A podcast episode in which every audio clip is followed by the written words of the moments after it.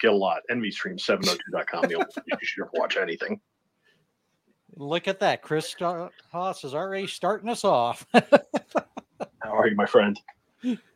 How are you doing? I'm doing well. How about yourself? Good. I got I got a good nap in today. So like I said, I feel like I feel like Maria and Sound of Music today. Hills are alive. The hills are alive indeed. So everybody, welcome. This is uh this it's Wednesday, September 6th. It is 7:03. It's after Dynamite. Um, I am your host Carlos. I'm joined here with John. Um, also, so we're here with the Wrestling Fans Incite to give you your post Dynamite show today on Twitter Space. We're part of the SagED UP Network. Um, again, thank you guys for being here with us. Um, but again, this is kind of a space that's open to anybody. So if you want to talk today about what's going on in AEW, talk about what's going on in WWE this week so far, um, that's is feel free to. Something that we kind of um, promote here is being an open space where you're it's able you're okay. It's okay to have an opinion, you know, and it's okay to share it. And we're just here to have a fun discussion about what was going on so far with AEW and um and everything else. So, John, what do you think about this week's AEW oh, so far? Oh, Chris, Chris didn't watch it yet, huh? Chris? No, I've watched it. Oh, cool, nice. All I right, did my homework for once. Yeah. nice. Wow, my gosh, I have to give you a gold I star. Have all the answers. I changed the questions. Where, what are we going to do now that we're all updated with Chris? Shit. Well, I'm just I'm just not gonna take a shit now anymore when he when he says he's not like you know now I know now if I know he just didn't do his fucking homework I don't feel bad for him no more. Yeah, Tough now- shit. You know? I can't, I can't go run and have a pee break either. What the hell? Yeah. Chris? Uh, there you go. Well, why don't we start off with the all out pay per view? Because, you know, on Sunday Takedown, we just gave our predictions. Uh, did you want to start with uh, what you thought, or did you want me to start? Ladies first, so I'll go first. That's right. You go on, bitch. um you know again for me it's um my opinions change about this a lot because i think um i just to me like i've, I've been hearing on different podcasts i was listening to different you know shows and stuff this week and one thing they were talking about was you know to oh well all in's their new wrestlemania and i don't agree with that i think i think i think they should have went with all out to me like i would give the show eight out of ten um if, if it would have been if they would have honestly, if, if we would have got Eddie Kingston and Cesar and, and, and Claudio in, in a one on one on one match, and if um and if um we uh, and if we would have got just lost our just and if we would have got um MJF defending the title, it would be t- it would have been ten out of ten, you know. And this, but at the same time, like once I once I watch this, I'm watching it, and I'm, I'm reminded of the fact that you know, like um oh well, you know, here we had you know Roman Reigns, you know, not defending his title, you know, at money at Money in the Bank, and he was just on the card. So so it's like I kind of gotta remember like everybody does this, but at the same time, it's like I just to me MJF should have been defending the title because to me, All Out is their WrestleMania. But I, I think I thought the last um the last I thought it was, it was the same thing as All In. If you ask me, the first the the, the, the card was kind of slacking at first, and then it kind of kicked into gear at, at the last the last half of the card. Um, but I was really entertained. I, I thought I, I love Ricky Starks and Danielson again. To me, my one thing about that ma- that match is it's not really to me like strap matches should be blood feuds, and it should be like when you're culminating a big feud. Like it shouldn't just be something that that you just go to. Like I mean, even though and Tony Khan he's hit it he's hit it two for two. What I mean by that, so when he did the when he did the strap match with the Briscoes and FTR, they hit it out of the park too. But don't push your luck because to me, it's one of those things where again a strap match should be used for a blood feud. And then I thought I thought Moxley and Orange Cassidy killed it. I think they did a really good job. Um, and again, it's not. I don't. I don't doubt that. I don't. I don't have a doubt that the, that the talent's not going to step up. That because they have a really good roster. Um, but to me, it just should have been a better build, and it should have had those two. Like, again, again, if it would have just had the world title match, and if we would have got Claudio versus Kingston one on one, it would have been a 10 out of 10. And because to me, you lost Punk, um, step up and, and give us those other matches instead of holding them off for later times. You know, I I called out AEW in one of our Sunday takedown episodes, and the thing I was gonna say is you're gonna have a hard time having back to back cards with two pay per views in a one week period. And I have to say, in some ways, they actually kind of showed me wrong. And I don't know if you listened to Ted the Hillbilly Hill this week on the I Hill- did, yes. And he was even amazed with how All Out turned out. So um, I'm going to give AEW props, even though it was kind of. No, you're supposed to be the angry man on the porch. No, don't give them props. No, no, no, no. It, well, no, I just get so tired of people going, "Oh, you're a WWE stan or you're an AEW mark." No, I'm I'm fair to everybody, and the one thing I will say is I am going to give AEW their flowers, even though the all out pay per view was not built very well. I still think the talent did a great job pulling together and putting on a good show, even though we just had a great one the week before. But I do have to agree on one thing is I don't think all in is their WrestleMania. And I really hate to say it, I don't think all out's really their WrestleMania. I really think Revolution's kind of been more of their WrestleMania out of any of them. Just like WCW had Starcade, you know.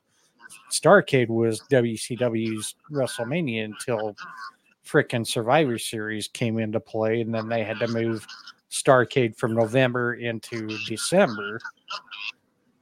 But no, I mean, I, I I'm giving AEW their flowers for sure for back to back pay per views in a one week span. So great job. I thought everything was entertaining. Unfortunately, I was not able to catch the tail end of the Jon Moxley and uh, the Orange Cassidy match. Thanks a lot to the theaters for shutting it off five minutes before it ended. But you know, it just I thought overall they put on a great main event despite it being a mid card title for the main event. And I agree with that, you know. And to me, like, and that, and that's the one thing I think that we got to remember with this is like, um, I think with AEW, like, we've been very spoiled as fans. You know, we've gotten to watch a lot of great cards, and they've had a lot of good talent.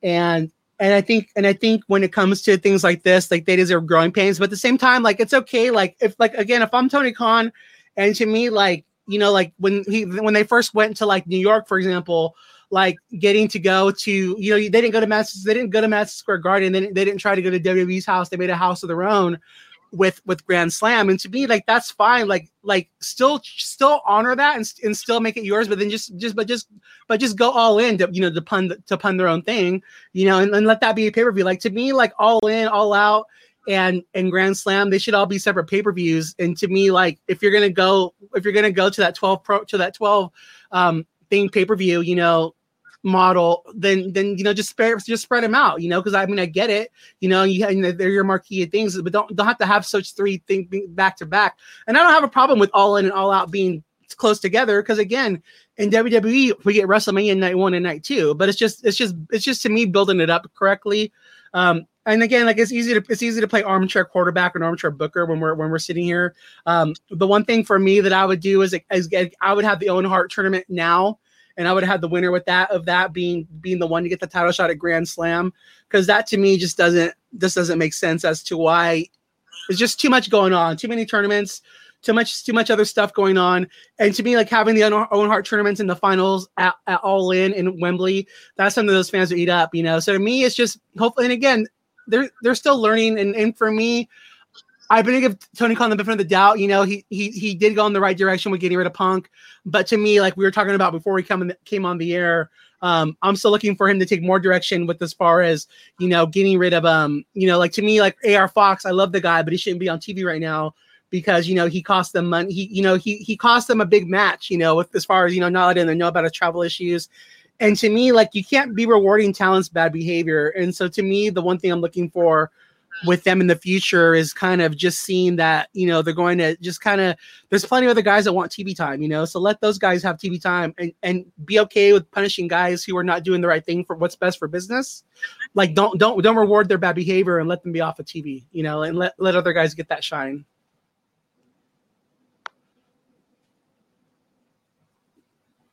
Did anyone else want to get their thoughts about All Out before we move on to like to today's show?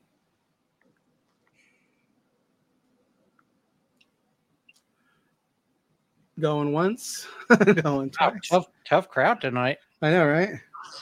And we have a hey, Leroy. Just want to say, clear my throat for a second. Um, Damn, we choked the rat bastard up. nah, I'm not the rat bastard. No. Uh, Just teasing you, but Oh man. Uh but um I think AEW was a good solid show. I feel like Tony Khan didn't have these uh what I know. This is what I know is I seen this shit. So um like when I was when I was there the last time, and I'm not even talking about pandemic, but like maybe like over a year ago, I got to sit in and I got to be with QT and Tony and stuff. So Tony and QT are hand in hand. That's his right hand man, basically. And because he was like, he was like, hey, you wanna you wanna know other stuff about the uh about you know about the you know about the wrestling world. I don't like to call it the business or industry. I don't like those words, but you want to know other parameters about that. I said, yeah, sure. Yeah, I was like, I want to book because I told him I, I'm gonna I'm gonna book it like I'm actually going to put on my own show and book because I think I can. I have a good feel for it, I think. So he was like, "Oh, okay, if that's the case, I'm gonna get you in there with Tony." And so, so he got me in there with Tony, and fucking, he had fucking like notes on notes on notes on notes, and he's like, "Oh, what's all these notes for?" Like, you know, the pay views and stuff. He was like, "These are like notes in advance, like, like stuff that he, he was booking like three months ahead of like stuff." He was like, "This is for Revolution, and this is for like fucking." well, you say fucking, but uh, this is for Revolution, this is for All In, and this is for uh, Double or Nothing and shit. And I'm like, damn. So I feel like he just put out what he had three months ago, and it's the same thing with All In and All Out. The card that he already had, uh, he just like this, this displayed it. Uh, um, but I think All Out was really good and to the main event, and just only showed like the fans that was Orange Cassidy fans to show that he was, uh, you know, uh, show that he's not only him as a performer, but like the fans showed it knowing that he's a main event world class performer. Uh, not only is going in there with Moxley, but like showing it on the main event in the main event. And like I don't even think like you said the mid card title, but I don't think it's a mid card title. Like like as Cody said, like it's it's like anything that doesn't have the world title shouldn't be a mid card title. I think it's like probably even like a matter of fact, no, I, I I pretty much have it in the second like the second title next to the next to the AEW title. Like it's the it's the it's the second biggest cha- championship because that's the way they presented it as. And like the TNT championship is the third biggest title.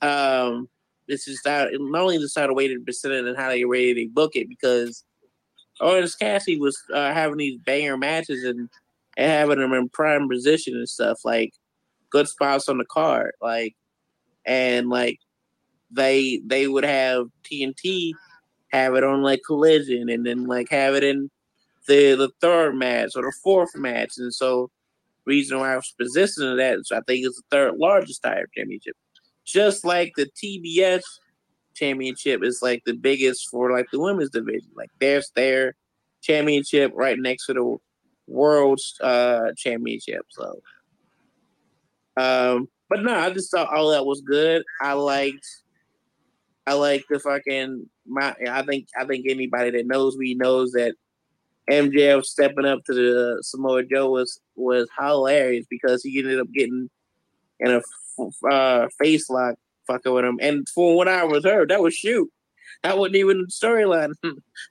that was like fucking MJF had to get his big boy pants on and try Samoa Joe. Was just be like, oh, you fucking dumbass. Like, what the fuck is you doing? No, we can't Samoans unless you have to. I always say this. Don't pick a fight with Samoans unless you have to. Because it's like, other than that, I don't care if you're Samoa Joe, Roman Reigns, you don't fight Samoans. Like I still remember the fight. I still remember the train system with Rekka Tahaka, who's on WoW now, and like she's my nasty hottie and stuff. She's part of my brand, and she speared the shit out of me, and I still remember that shit. That and getting speared by uh, Bron Breakker training one time. Those are the most devastating moves that I took. But uh, I thought it was a good card. I thought it was a good preview. So No, and I agree. And like I said, and again, and and when you just spoke up, you know, to me, um, it reminds me of the fact that you know, again, as much as I would have liked to see the world title match on there, rewarding Orange Cassidy for all the work that he's done for this year, because he really did, he really has elevated that title, you know, to be the second title. You know, I mean, uh, the TNT title is a distant third now. Um, and again, Moxley's been the guy who's always been there. So uh, to me, I, I, again, I, I, guess it does make sense, um, you know, to, to kind of get in that main event spot. And that's the thing too. Like, you know, it's like we've been blessed, you know, we've been spoiled with with with AEW um, with all these great cards they've given us over the years. And and again, we need, and, and that's the thing too. Maybe they're just setting the the, the setting the um setting the, the example like you know again if we're gonna be doing 12 pay-per-views now or they're gonna be doing that going forward you know you know not you're always you're gonna get filler matches but again just but but it's okay like to me i would have i would have um grand slam be the pay-per-view in october um and then i would have um i would have um you know like I would have kept the other one. Uh, what do you call it? The dream one till till December. Just space them out. Like don't like keep keep these big fight for the fall. Keep these big things that you've already put on TV as your pay per views and just spread it out. But I just and I think you're right, Leroy. I think Tony Khan does have all these things written out in advance. And to me, that's one of the things I just want to be able to see him do more is pivot. You know, you have you have the talent, you have the big roster. You know, if, if again if you have if you had Claudio and, and Eddie penciled in for the next Ring of Honor or they're penciled in for you know Grand Slam, um, there's no reason you can't pivot and just give us the match on Sunday, you know. So that's the one thing I hope in the future that he learns to do more is pivot, you know, because he instead of you know it's like you know use use use pencil if you have to in your book instead of ink, um, because I think you know as as a booker you got to be able to pivot more and just kind of see. Um, you know, give fans a give you know just build, build give these fans a card they deserve, and that's the thing too. For me, I think he took he takes the Chicago crowd a little for granted, and I think that's what he did with this pay per view. And I just think you know because I mean you hear from people that were going traveling far away, like there's you know they weren't really excited about the card, so you got to build that trust. And when you have people traveling, and when you have a card that's been your big card for so long, um, you got to give you got to deliver on that. And again, the talent did step up, but I just hope in the future that he remembers just to have a plan C in case you know in case everything else happens and just build a bigger card. Um, so let's go ahead and talk about tonight's show. So tonight was the was their after show, and um, so we had Moxley defeating AR Fox in the opening bout, and then of course Orange Cassidy came up before that. Um, then we had Kris Statlander, Kris Statlander defeating Emi Sakura. Um, we had Le Sex Gods defeating Aussie Open. Then we had the really good mic work between MJF and um, Samoa Joe. I think they, I thought they both really killed it on the mic tonight.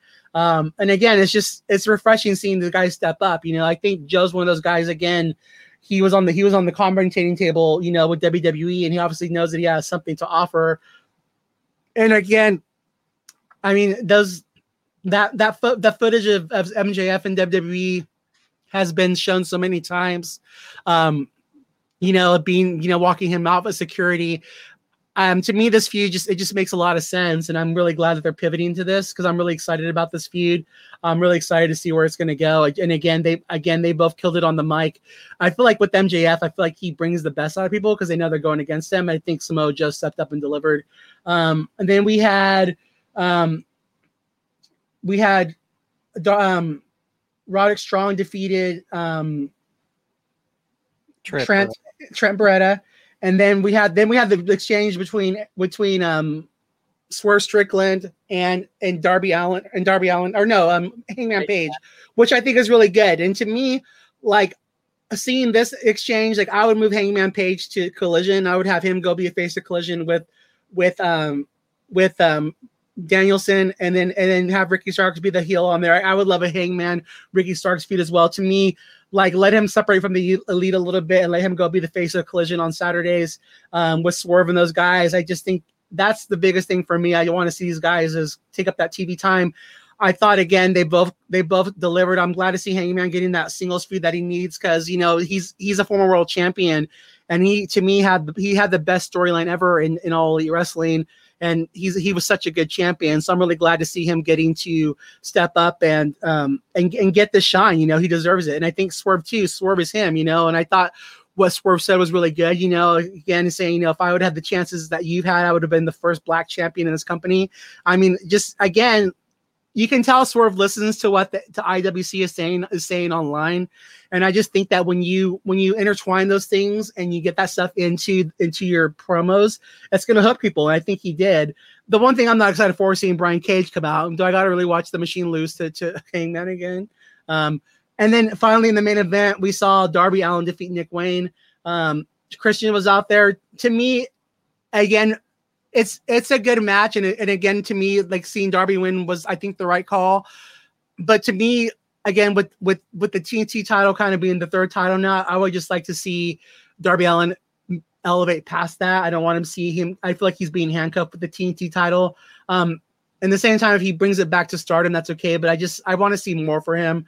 But I thought overall, I I thought it was a good show. The one thing I the one thing I do want to see more from from these from this from this booking, and again, um, it's just not so much predictable matches. I think, especially going into there's so much that they could be building on with this company, and I would just like to see some stronger matches that are going to hook people instead of just seeing good matches that I know are going to be good, but then I don't think they're necessarily going to move the needle with ratings go. Um, what were your thoughts on tonight's show, John? I thought it was uh, mediocre. The only thing I I'm just really baffled is we got a tournament for whoever wins becomes the challenger for the AEW World Championship. I'm trying to understand why Nick Wayne was placed in that tournament. It just seems a little out of the blue, especially or even Darby Allin. I mean, he just lost Well, on the Darby-. Yeah, I mean, well, Darby Allin at least seems like a contender, but Nick Wayne is like literally brand new to AEW. There should be no reason he should be fighting or even be considered to be in the tournament. And that's not taken away from Nick Wayne as a wrestler. Just he hasn't earned his stripes yet to be in that.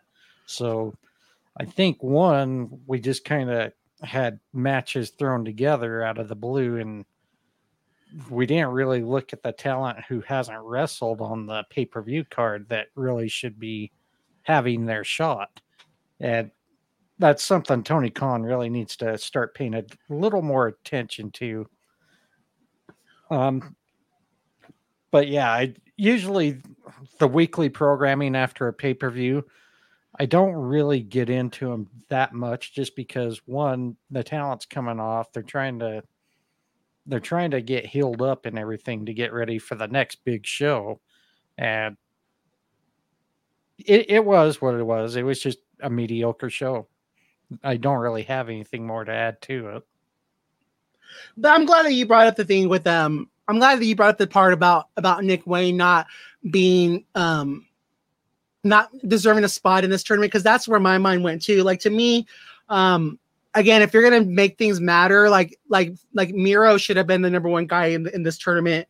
You know, he just he just came off he just came off a win with Powerhouse Hobbs. You know, any person who was in a singles matchup um during this these last two pay-per-views, like you know, especially for all in all out, they should be in this tournament. To me, like if you got a big singles match win, um, you know, you should you know, you should be in this tournament to get a title shot. It just doesn't make any sense. Like Jay Lethal and those guys lost in a six man, yet he's being in here. You can, I mean, you can just tell what it is. And again, it just, it kind of goes to what Leroy was talking about. You know, Tony Khan has, you know, has in his book, you know, who he's going to have in this match. And it's, and, and again, it's just one of those things where I'm going to get to this and I'm, I'm going to do it kind of in a half ass way. If, I'm- if I'm being honest, you know, oh, another tournament, you know, and again, and it's just to me, like, like it doesn't make, mean, none of these competitors make sense. I mean, Trenton lost like a lot. I mean, they again they won they they won the they won um the anarchy in the arena, but the, he's like he hasn't won a tag team match or a singles match in I don't know how long, you know. And it's like, and so to me, it just doesn't make any sense that he's in this tournament either.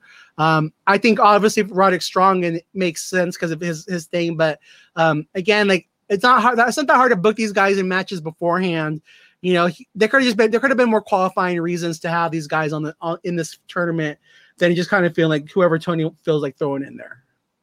Well, and that's the other thing that bugs me is we're having quarterfinals already. Well, why don't we have some qualifying matches in some way? I think one of the things that I think AEW needs to refocus on is when they first started, didn't we have a ranking system at some point? It Yeah. just, it just seems like we took away that ranking thing, and I I felt like that was something that WCW had over WWF at that time. Was I always looked forward to seeing those top tens toward certain divisions, you know, whether they were listing the top ten tag teams or you know the top 10 singles for the world heavyweight championship i think that's something they kind of need to go back to is focusing on win-loss records. Show a top 10 or even a top 5 bring something at least a little more interest back into that scene.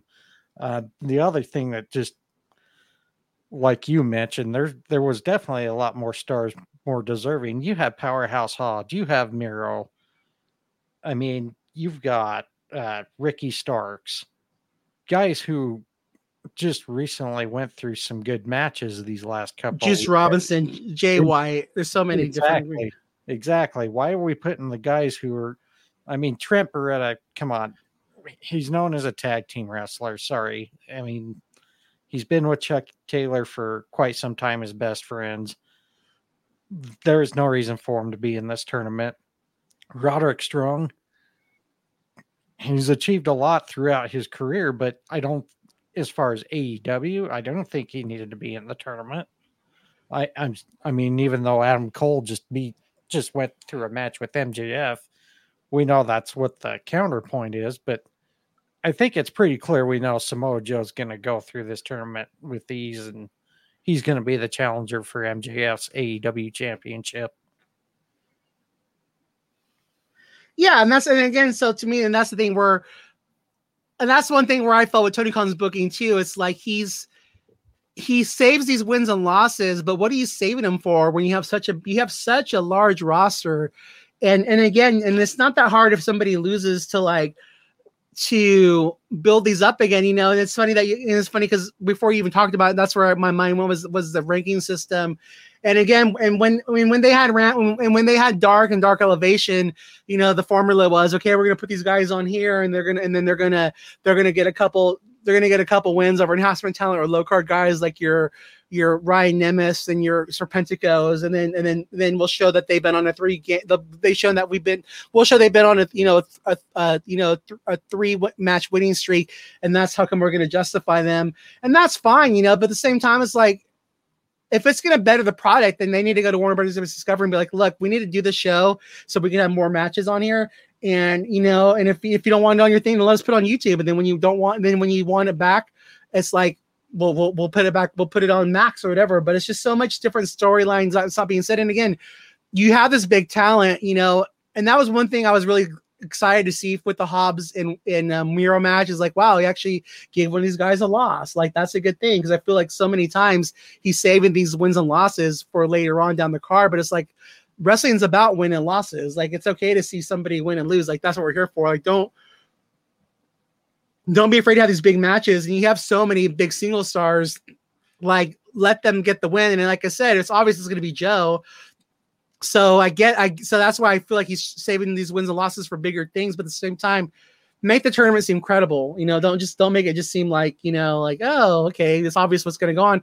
And even like that, if you're not gonna have Roderick Strong win, then why are you why are you having this play out now? Unless he's gonna unless him losing is gonna play more into the whiny character that he's playing, then I guess it makes sense there. Um, but yeah, I mean, to me, and again, I was happy to see Emi Sakura get a get a shot too on TV today. Like again, I I love Emi Sakura, so I was glad to see her get a get a shot at Statlander. But it didn't.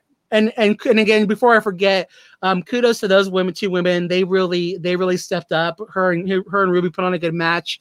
Um, and I'm emotionally and I am emotionally invested in Ruby. You know, like seeing her not get that win again broke my heart but I am, but I'm, I'm invested in in the fact of getting this. Maybe see her get it eventually. Um, and again, she's one of those people that you know with her facials and everything else, like she she should be champion. So I hope that he's I hope that he's gonna have her win and that, that he's just saving it for later down the line.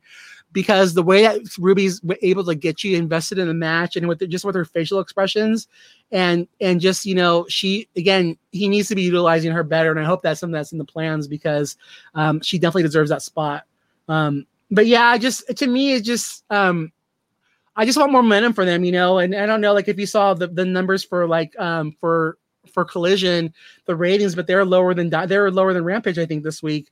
So it's like to me, like you just and and and going back on what you said too, um, you know, instead of seeing instead of seeing Powerhouse Hobbs in a squash match on Rampage on, on uh, Collision, that's where they could have easily had a, a, a contenders match uh, for you know a spot in this tournament. You know, there's just so many different things that they're not utilizing the TV time correctly that they could have just been doing to build a stronger card and get more fans emotionally invested in the card. One thing is, let's be fair on. You're talking this past Saturday Rampage, yeah, right? or collision, to, yeah. Or collision, sorry. You need to kind of be fair with one thing. WWE also had their payback PLE, so you know that was going to hurt the ratings big time anyway. So I can't really say that Rampage suffered a lot. That should have been expected right there alone. Yeah. And for me, and again, I'm I'm I'm rooting. Like I don't I don't I don't want to see them lose this TV time. So I, I just want and so for me, like I just I want to see them um I just I want to see them book it like it has to be must see. And to, and to me, honestly, like I, I mean, I work every Saturday night, so I don't usually get home until like 11:30 at night. And honestly, the first thing I watched was Collision because I want because I wanted to see how what they how they were going to react to to losing CM Punk, you know. And I thought Ricky Starks, you know, definitely stepped up, and even his promo tonight, I forgot that about that one. He he killed it, you know. Um, he again, that dude needs to be pushed to the moon.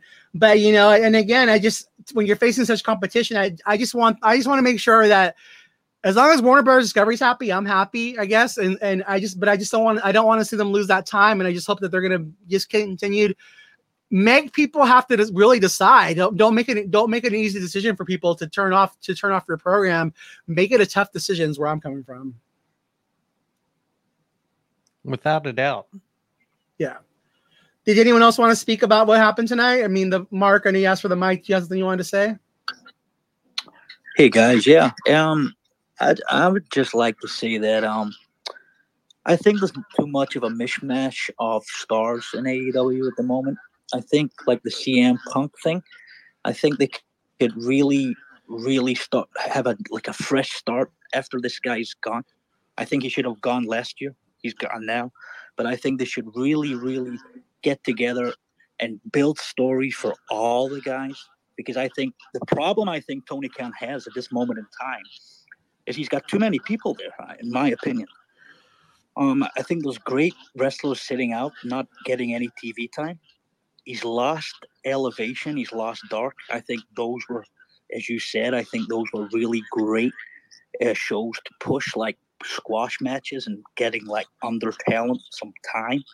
Um, it's going. It's, it's a difficult one, but I thought the show tonight wasn't that great, to be honest. I really didn't enjoy it. Um, I don't like to say that. I think the ladies division needs a little bit more. I, I think they need more. They need to push it more. But you know, I, I just think there's a, a little bit disappointed that they haven't really. They, I mean, there's time. It might get better. Um, yeah. Sorry, guys. I'm just trying to think anything else to say. But thank you for letting me speak. That was very kind. No, and again, and thank you for you know thank you for you know for grabbing the mic and speaking. Um, I agree with what you said. You know th- that to me is like again, like he does have a lot of superstars and again, he and that's the thing he needs to show these people, and he needs to show people is again, if, if I'm gonna be signing all this talent, then I need to be able to utilize him correctly. And obviously, he's not. And the one thing I would like to see him do, you know, is okay, if you got hundred guys, go look at this hundred guys and be like, okay, t- I mean, and again, sometimes in life you got to make tough decisions, right? So I'd be like, who are going to be my top twenty, my top twenty single stars, right? So if it's going to be these guys, then use the other guys to push those guys over, and don't be afraid to get those guys losses, and and utilize and utilize your talent. You know, like utilize the guys you're not going to use um, to build other people. And and going off what you said, Mark, that's why I was shocked on this Sunday when you know I thought I totally thought I thought Miro I thought Hobbs was to beat Miro and then he had Miro go over on Hobbs, and I'm like, okay, so now you're giving the win to the guy who who you kind of didn't use for a year, and who who you know you're rewarding somebody who didn't want to work for you, who didn't want who didn't want to um to come to work, didn't want to do your storylines, and you're rewarding him to put instead of the guy that's been here, that's been that wants to be with AEW. That's kind of one of your one of your homegrown talents in the way that you you saw something in him, developed him. He totally turned his body, you know, turned his body over. He's a total company guy, and you had Miro go over on him instead of instead of utilizing Miro to put him over. It was just kind of confusing to me, and it just kind of showed to me like, um, you know, obviously he's he's still not getting things right, and I'm and I'm definitely with you too. As far as the women's division, I would definitely like to see stronger booking for them like I just I didn't think the like again it's one of those things where I didn't I didn't really think the the, the booking was strong for um for you know Ruby and and and um and Statlander, but at the same time the, the history that was there built into the card and the, and again the women showed up. But again it didn't really make sense tonight. Where Emi Sakura really hasn't been on TV besides the sh- the match she she lost on Rampage I think this past Friday but it's like how does she earn a title match when all she's been doing is losing? So I definitely think that your things are valid. And that's one thing I would like to see with Collision too is again you have nothing to lose. So why not have two women's matches on collision and let them step up there more and you know or even doing two on rampage? Just give something to silence the the the um criti- critics you know and, and again just give this talent a time to shine. And also you know kind of give put the ta- put up have our have us fans put our money where our mouth is you know? So if we're complaining about wanting women's matches give them to us. And if we don't show up to support them then you can go like we tried to give it to you but you didn't show up. So you know let let the fans show up and support you know? And and that's one thing for me I mean, I'm fortunate, you know, because we we do this podcast and stuff like that, and we know we we do our podcast on Sundays and, and stuff like that. So, um, in Twitter space, so you know, I I you know, watching this is kind of like you know my job, you know, as far as what we're trying to build. So I do watch it, but again, but if I didn't have the time, I again, I I definitely wouldn't have had a problem missing this show tonight. Yeah, I, I get you. I, I I think that like like you've got the the world championship, you got the TNT you got the eh, the Orange Cassidy's title. For, sorry if I get the name of that one. But then the women's division, you've got two The titles. You know, Yeah. and I think they should really like sit down and go right. We've got these titles. Who's my guys for these titles? And who's my guys that are going to elevate these guys to win these titles? Storyline. I think that he, he was a good long-term storyteller at one time. He's, he's got a little bit away from that, Tony Khan. I think he needs to get back to that. Um, but yeah, but I, I support the, the the company. I think it's a great company. and I think it's great for wrestling. But yeah, sometimes you just get a little bit of a question over it, like where did like Trent Beretta tonight? Why did he? Why was he in that match? The little guy, uh, Nick Wayne. Who, Yeah. There was a little bit of a storyline, sort of how he got into the business and all that stuff a couple of weeks ago, but it was a little bit random. That's it's random's probably the word we're looking for. It's a little bit random. Um, but yeah, I am really enjoying it, and I'm really enjoying uh, listening to you guys. It's, it's a great thing. It's three o'clock in the morning here in Scotland, but uh, we're having. Oh well, thank you for joining us. Yeah, no problem, man. I was I was working late, and I thought, yeah, I'm going to listen before I go to sleep. But yeah, thank you very much, guys. Mark, if I can ask you, what do you what do you watch? What do you watch the program on? So I've got like a IPTV thing, so I watch it on that, and it gives me like live TV for um over in Scotland.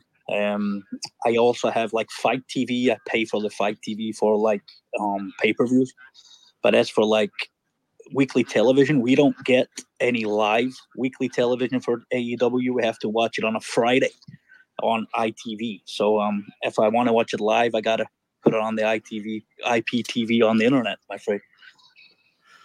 So that's cool that I, I love because I have a friend that lives there uh, lives up there in England too, and so she really watches on a Friday. So again, I, I I appreciate your fandom. I appreciate the fact that you tune in tonight to stay up to watch it. Again, I, I love meeting fans from across the pond because again, I, your fandom just feeds me. You know, like I think staying up to watch wrestling until three in the morning is a beautiful thing. So thank you for joining us today. We appreciate it. No problem. Thank you, guys. Did you did you go to All In? I was there, of course. What were your thoughts on it? What what you think of the show live? incredible, really incredible. Wembley's a great arena. Um, it was it's exciting for the fans over here because th- there's a lot of us over here, and we know our wrestling and those big stars came from. I mean, Drew McIntyre is from my hometown, so I, I know him personally.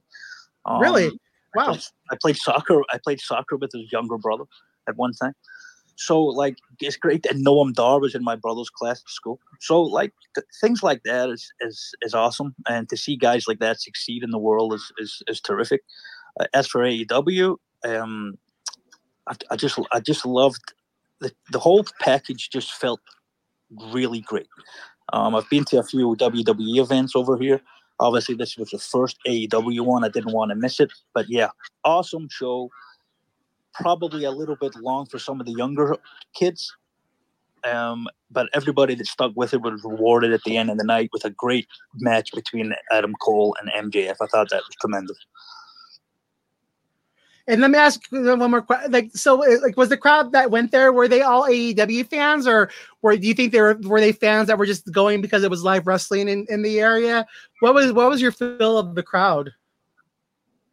But there was a lot of like it's hard to say they were diehard AEW fans. You have a lot of guys with a lot of the shirts on. I always judge people with like what shirts they're wearing.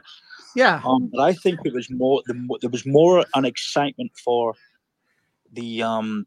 There's a wrestling, such a big wrestling show in the country. I think it was more to do with we we're coming out to show you guys we're here, and there was people from all over the world there, not just not just Britain. There was people from all over Europe, all over the world loads of them. I met loads of American people, and it was just great to connect with everybody. You know. Yeah, very cool. Are you do you do you want to do you want to see Drew come to, to AEW or do you want to see him stay in WWE? Um, I guess I, I, I don't really get into like wishing guys here, wishing guys there. I like to just Sure. like, go with the flow.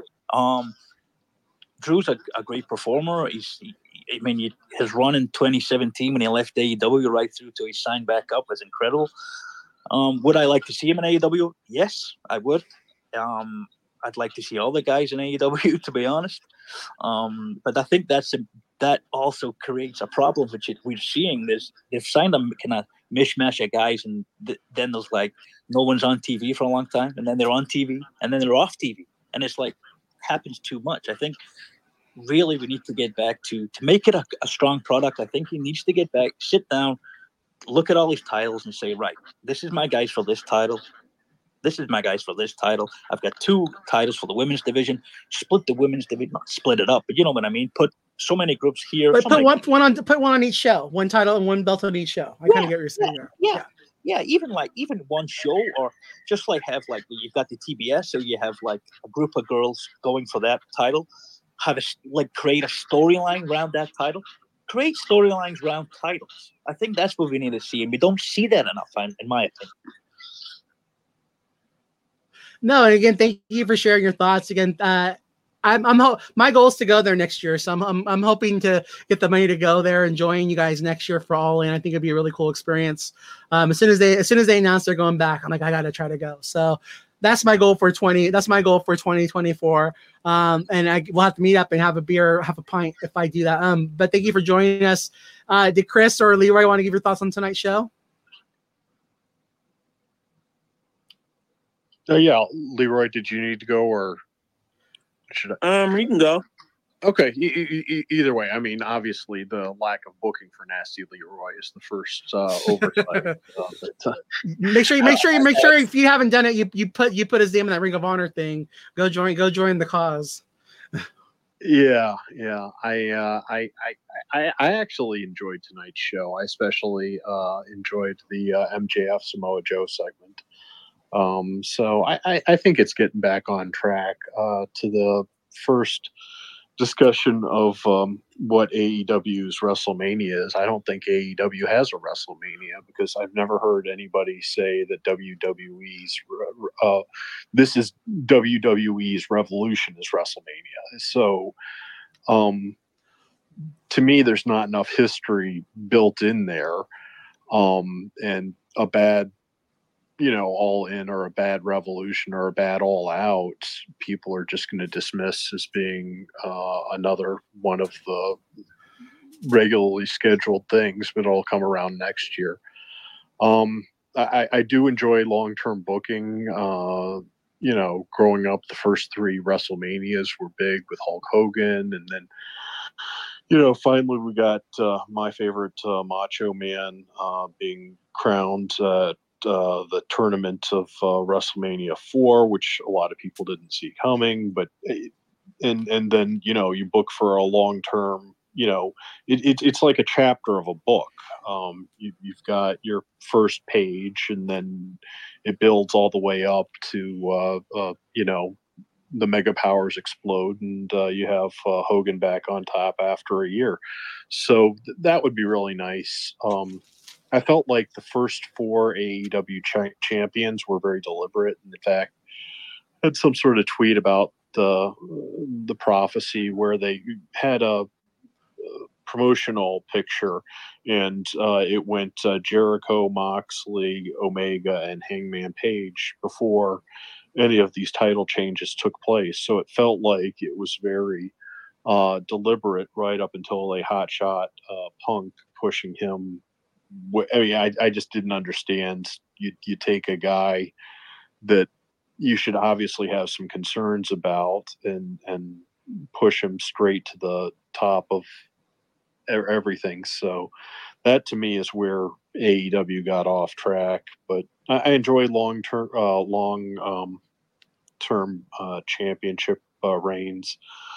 Um, I don't know. Maybe if I was booking, I think Jericho started off on a three year contract, and I might have booked him all the way through uh, three years long term booking, and then Kenny Omega in here from Winnipeg, do a big stadium show at Winnipeg. Once you finally built uh, your uh, babyface challenger up against your three year heel uh, champion, you know, do a huge sh- show in Canada after COVID's over. I don't know. Just thoughts out there. Um, I'm probably rambling, but I'll give somebody else uh, a chance.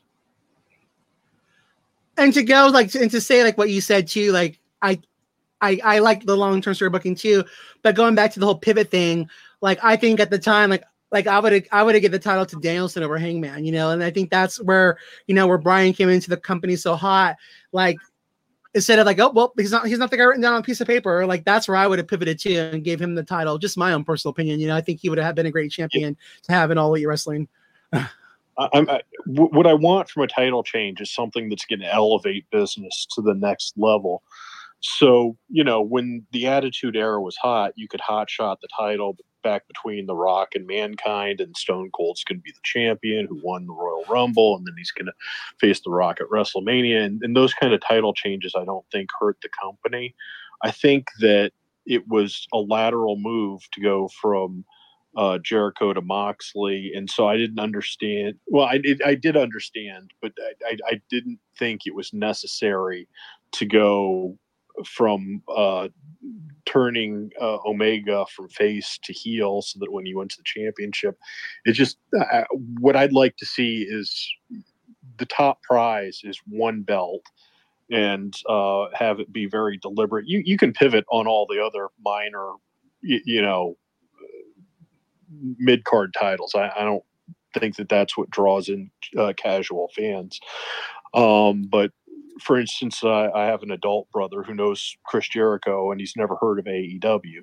If you would establish Chris Jericho as a heel champion for three years, because that's the length of his contract, then maybe a very casual person like my brother says, Oh, AEW is being built around this person who I recognize as somebody who's a, a, main event quality talent. I have never heard of Kenny Omega. It must be really big that they're doing this huge stadium show, and now I'm curious about you know w- what this AEW competition is now that it's it's uh, a Kenny Omega champion.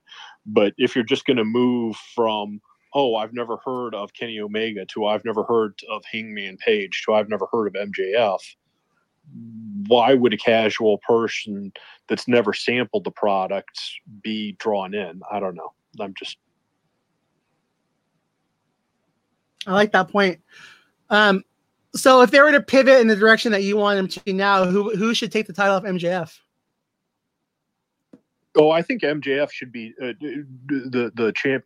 I, I I know that because he's an AEW original, his contract was less than you know, if you have two competitive bidders for somebody's uh, uh, services, uh, you know, he his his the, the AEW original contract is going to be much smaller because AEW didn't have the revenue and, and the proven track record to say, oh, okay, we can afford to, to pay this person. So he probably is underpaid relative to some of the free agent talents that they brought in afterwards, like Moxley and people like that. Um, so yeah, I, I, would I would keep it on MJF and I would book him very strong. I don't know what his contractual uh, uh, uh, status is, um, but uh, I, I, I would uh, build MJF, uh, putting the champion. Um, it, not not just winning it repeatedly, but but uh, being booked uh, very strong until I had a, a suitable uh, baby face to uh, turn it over to.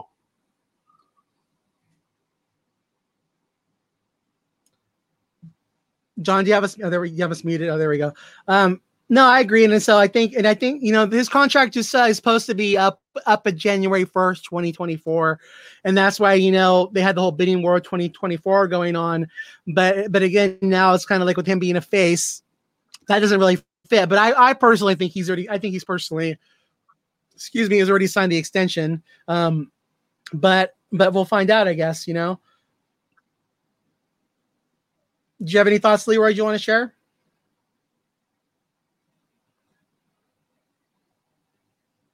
Oh yeah. Um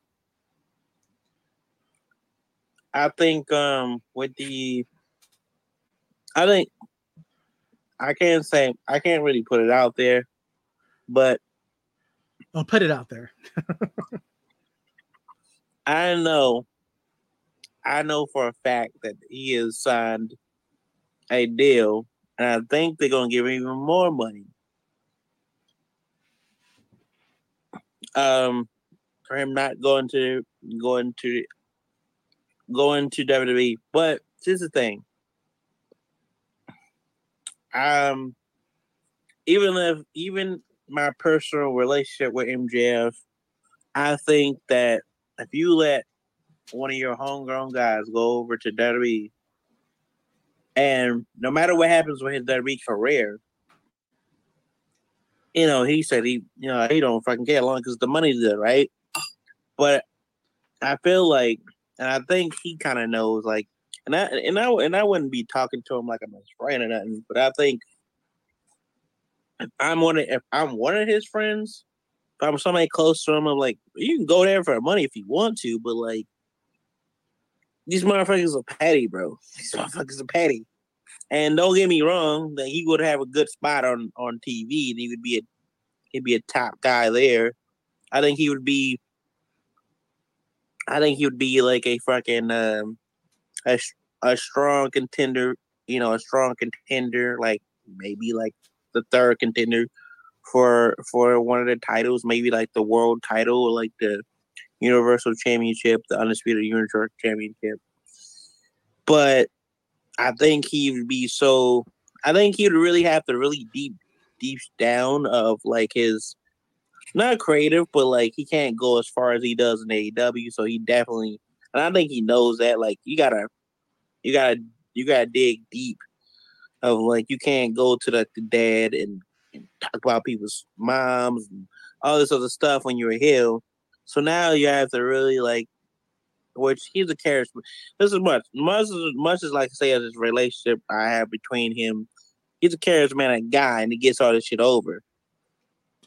I think once you're all that, you can get just about anything over, no matter where you go. It's just about how you you're being used. So now, now that Cody's over there and LA Knight is over there, you really gotta really put the burners on. You really gotta put the stuff on. All right. Oh, you're a generational talent. All right, then we're gonna we're gonna see. We gonna see. Um, and that's just what it is. It's like um, people eh, people will test you. I know this from wrestling. No matter what promotion you're in, once you go to a new promotion, and you talk all this stuff about how good you are, how this and that, and you're a top person. People gonna want to see that. The promoter gonna want to see that. The wrestler's gonna be wanting to test you, and this is everywhere you go. That's that's what happens.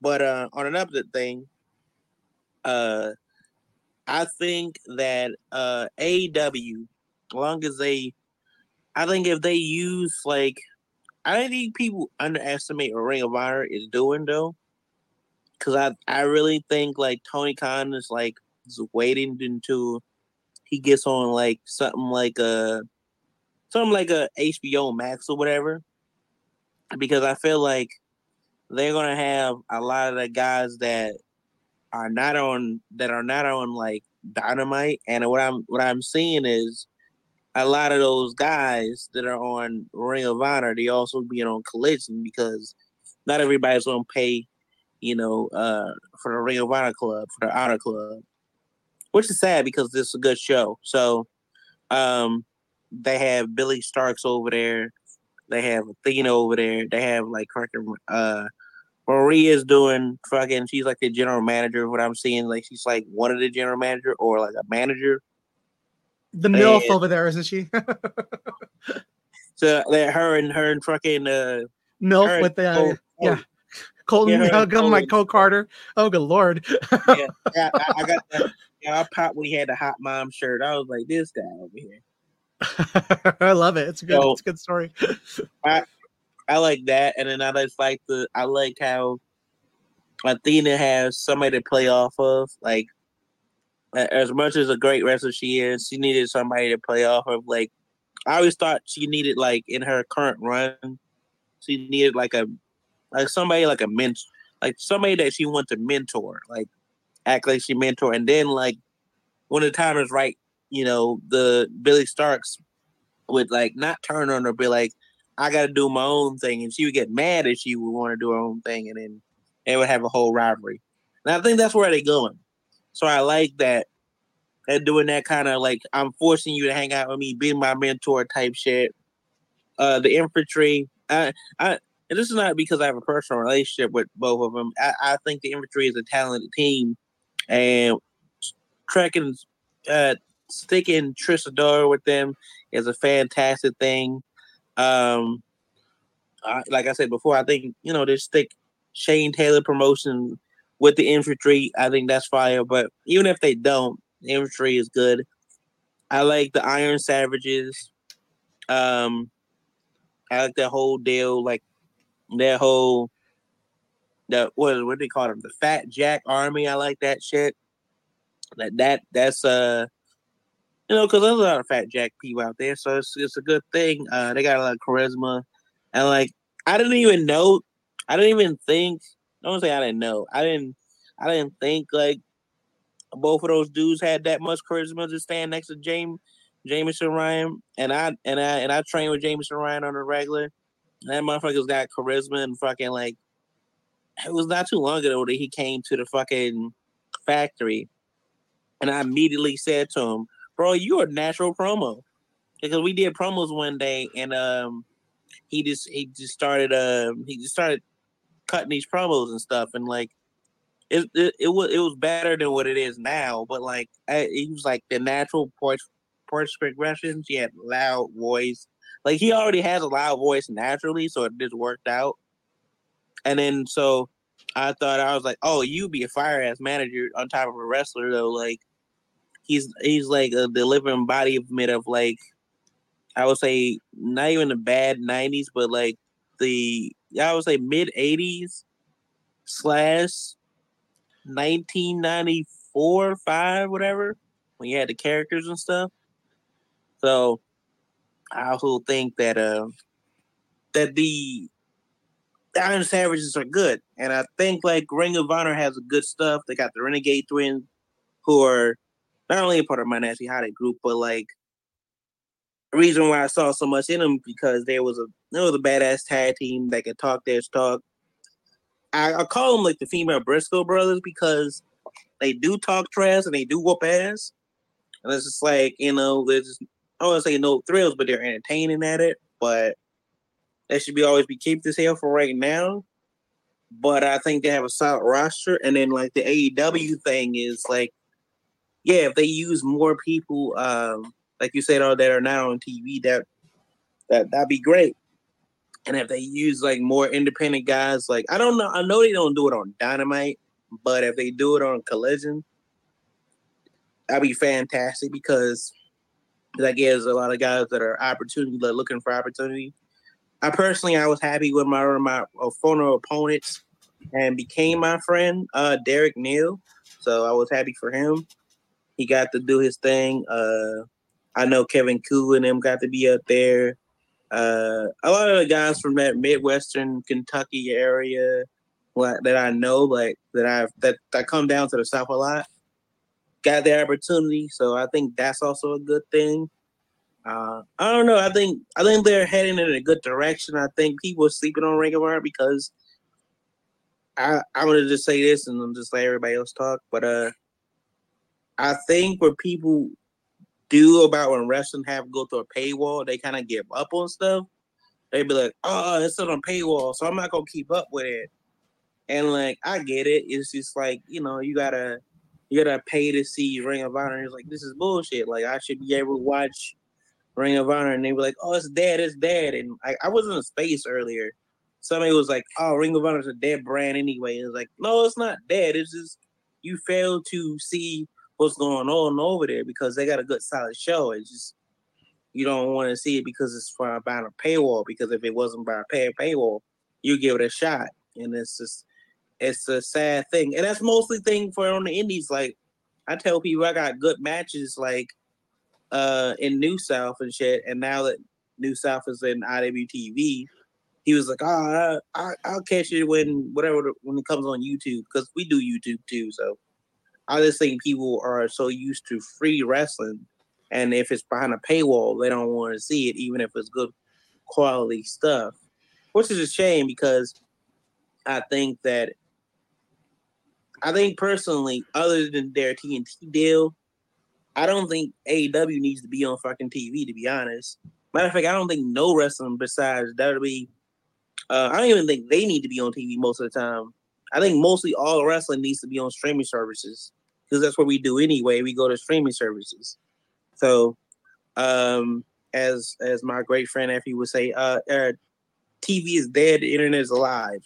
Uh, and I just think how we just should go through like cause real really who really watches TV other than if you have to watch like fucking wrestling shows. Like nobody really watches TV no more. Like everybody follows people through the internet. Like people follow their wrestlers through the internet. That's why I think it's bullshit when people say they don't watch independent wrestling. Like, what? You don't fucking watch shit that's on the internet all the time? Like, I, don't understand it. Now I get it. Like you, you're not aware to it, or you have no friends to it. But if you have a friend that watches it and you still don't pay attention to, so then when they pop up on major television, you don't know who the fuck they are. I think that's a cop out. That's just me. Sorry, I got a into a long, long rant. No, you're good. We got time. It's a, it's a small space tonight. Yeah, so, yeah, so I just I just had to say that though. Like uh my friend could be like, oh, oh, I don't I can't watch the indies or I can't watch independent promotions. Brother, it's on YouTube, man. It's on YouTube. Not everything is paylog, you know? It's on YouTube. That's why we're like, I seen people in the comments be like, who's Brian Keith? And like, it was like maybe like, I was like 20 people I saw that.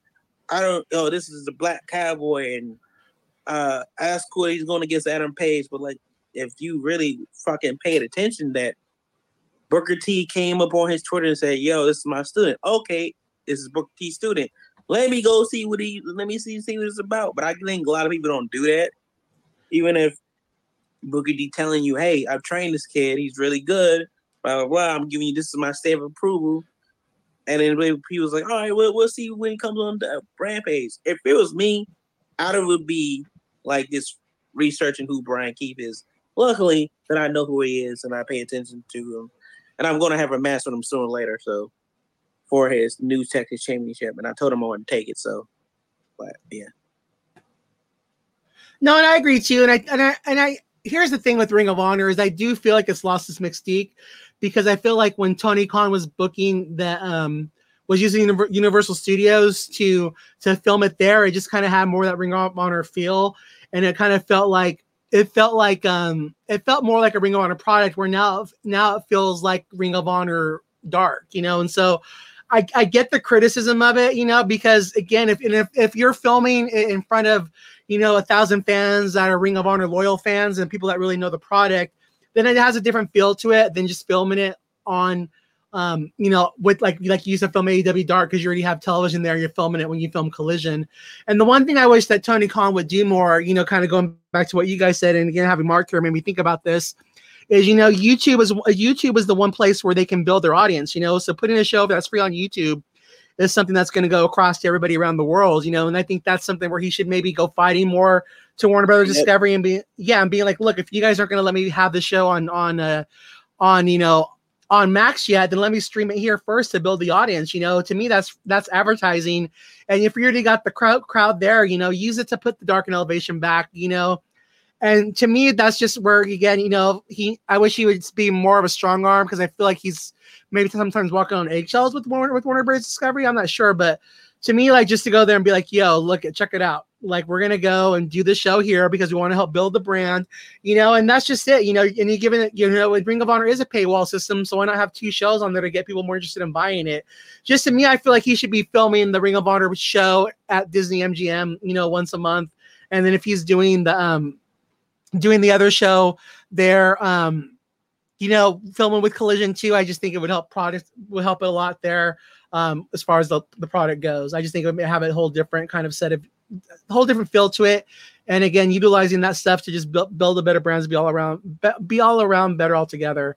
But I do think too, we are seeing, you know, for me, I think we're seeing that obviously like Tony Khan's showing he can't handle everything, you know, like like what kind of what Mark was saying before and Leroy too. It's like the the, the shows were being stronger built, and maybe now it's like he has so much on his hands to where he's planning this stuff too far out but the product's not being able to to shine correctly for for the you know if something a hiccup happens so to me i think that's just something where you know he needs to realize okay you know maybe i need to you know be patient because i think you know if the product keeps keeps on, you know, showing that it's a little little weak and dull, then that's maybe where he's going to start letting letting go of the reins somewhat and, and and reaching out to other people to help them book because he does have a lot of people on on the payroll already that could help him with these shows.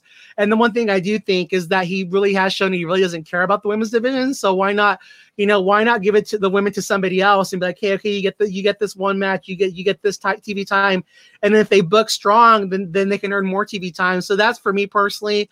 I would like to see him, you know, um, hand over the reins a little bit over to somebody else as far as the women go, and seeing if they can get him interested in the women more to where he wants to get them more TV time. Um, so really quick, while we while we have stage in the room, I just want to, you know, let's do a reset. Um, this is Wrestling Fans Incite. This is um, the Wrestling Fans Incite after Dynamite Twitter space. I'm your host, Carlos. I'm joined with John Hoppe, my co host. We are proud to be part of the Stage Network. And so, again, let's just do the reset for that. Um, you know, we're, we're proud to be part of the Stage Network, and that's where you guys can find us here every Wednesday after Dynamite's over, so it's 10 o'clock Eastern. We also do another space on Sundays at 3 o'clock Eastern, 12 Pacific. And there's where we kind of record our weekly uh, podcast show. And do we do a little bit of, of time afterwards to kind of do, uh, um, you know, kind of what do you guys want to talk about segment. So with that said, you have something else you wanted to say, Leroy? Um, nah, like um, just what I said. I'm just like um, I just think it's this is my whole this is my whole anything like uh about like the same thing with Ring of Honor. It's the same thing with the Indies. Like because it's a brown paywall, uh, you do you don't want you don't want to touch it, and it's it's it's all right. It's all right because I feel like this is I feel like Tony won't go to YouTube because he feels like that nobody won't check out like Ring of Honor on YouTube because Dark was on YouTube for like a lot, and I don't think many people watch Dark um, or Dark Elevation uh, because he thought it was they thought it was the same show, and like I also think like um, he he I think he sh- I've always thought he should run like not just like the uh, ones in Orlando. I think he should always run like I know they don't. I know they like to have Impact running uh this one and all, all arenas, but like whenever he comes to Atlanta, I always think he should go come to like center stage. And and like being at it's in center stage, it's more it's a more smaller venue, but it's a big it is big but kind of small. It's like a good TV size venue. And like uh there's lots of venues in Atlanta but that's just the main one that I think like if you're not going to like the big big arenas, it's like you go to that one. So I think that's just the spirit of Ring of Honor. I think it's it, it's supposed to be in mid-sized venues. Like nobody, and this is like how, this is gonna sound how it's gonna sound. Nobody wants to think about Ring of Honor and being in a big arenas because arena Ring of Honor is not a big arena product. It's not. It's just not. It's just not like you're not gonna hear fucking Ring of Honor big products. That's why like I I always like that it's in mid-sized venues and stuff like that. But like the like the, the whole Ring of Honor thing is the same thing with the indies. You're not gonna watch the indies because you're not used. You're not. You're used to a main. You're made used to a, a arena setting, and you used to things are being bigger. Oh, this is a big arena. Oh, this is a big company, so I'm going to watch it. You don't go. You don't want to go into the unknown like in independent wrestling. And I and I honestly think this about people. A lot of people don't want to check out independent wrestling because it's unknown and they don't know the talent. They don't know the thing. They don't want to get to know the talent or watch the talent, you know, them as performers and then get to know them and come on a ride. Like I I'm pretty sure like when I when I uh and I still listen to underground hip hop. Like I've always liked underground hip hop because I watch people's journeys. And I always tell people if you don't like independent wrestling, then you don't like underground hip hop. You don't like stuff that's underground. You don't like mom and pop stores because that same mom and pop store that you like going to, and once it gets big, you kind of don't want it no more. I know some people like that, like like they don't like like certain things get big, they don't fucking want it. I know some people that won't dare go in the mom and pop store because it's too small or it's not a chain restaurant. But I think most people are realizing if you go to a mom and pop store or a smaller business, them food be smacking. This should be this should be love and passion to it. So a lot of people don't like to go in like the fucking Eagle or the White Eagles Club for Beyond Wrestling and fucking like the the, the go to GCW. Even that GCW goes is a global. I already said this before. No matter if people don't like it or not, GCW is a global, international, independent promotion, and I know that's like a contrast, but it really is. It's a global, international, independent promotion without even touching TV. And even that they had that they had that uh, they had what they had at the at the Hammerstein. I think they learned that all right, we next time we get an opportunity like that, we gonna knock that shot the park. I think they realized that they the core base of their fans, they really messed up with the core base of their product. They they when it got to the dance, they tried switching it up and they tried to be ECW light, and then that's what I think turned a lot of people off because they tried to be ECW Junior, but the best thing about GCW was that hooked me, and I think it hooked a lot of different people, uh, was they was having a lot of different stuff come to the table. They had the Invisible Man mask. They, they had the Visible Stand Invisible mask. They had Joey Janela Spring Break. They had they had Bloodsport. They had fucking so much stuff that that was in that arena. Um, that's why people love uh, Game Changer Wrestling because it was just a variety of different stuff. It wasn't just your death match, your luchas, your fucking technical wrestling, your fucking little bit of comedy. It was a little bit of everything. And I think like going to going to AEW, I think AEW's realizing that oh, we need to have something for everybody. We need to have something for like for like guys who like hardcore shit.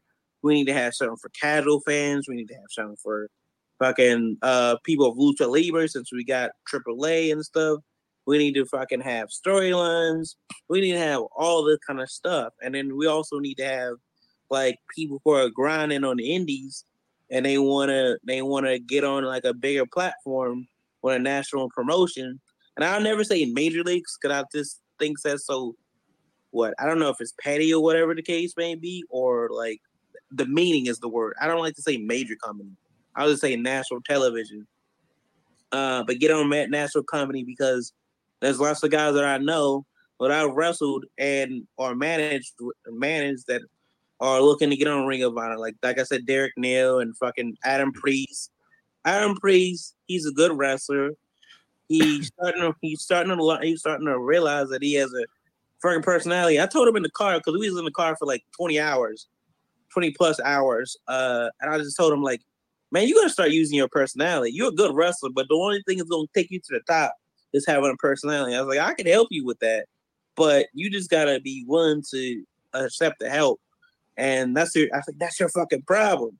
He's like, what do you mean that's my fucking problem? You gotta you gotta you gotta you got a you got an angry ass, grumpy ass attitude, and you need to change that fucking grumpy ass attitude, or you need to tell people that you need to let people and make you endear to that grumpy ass attitude because everybody knows a grumpy person like you.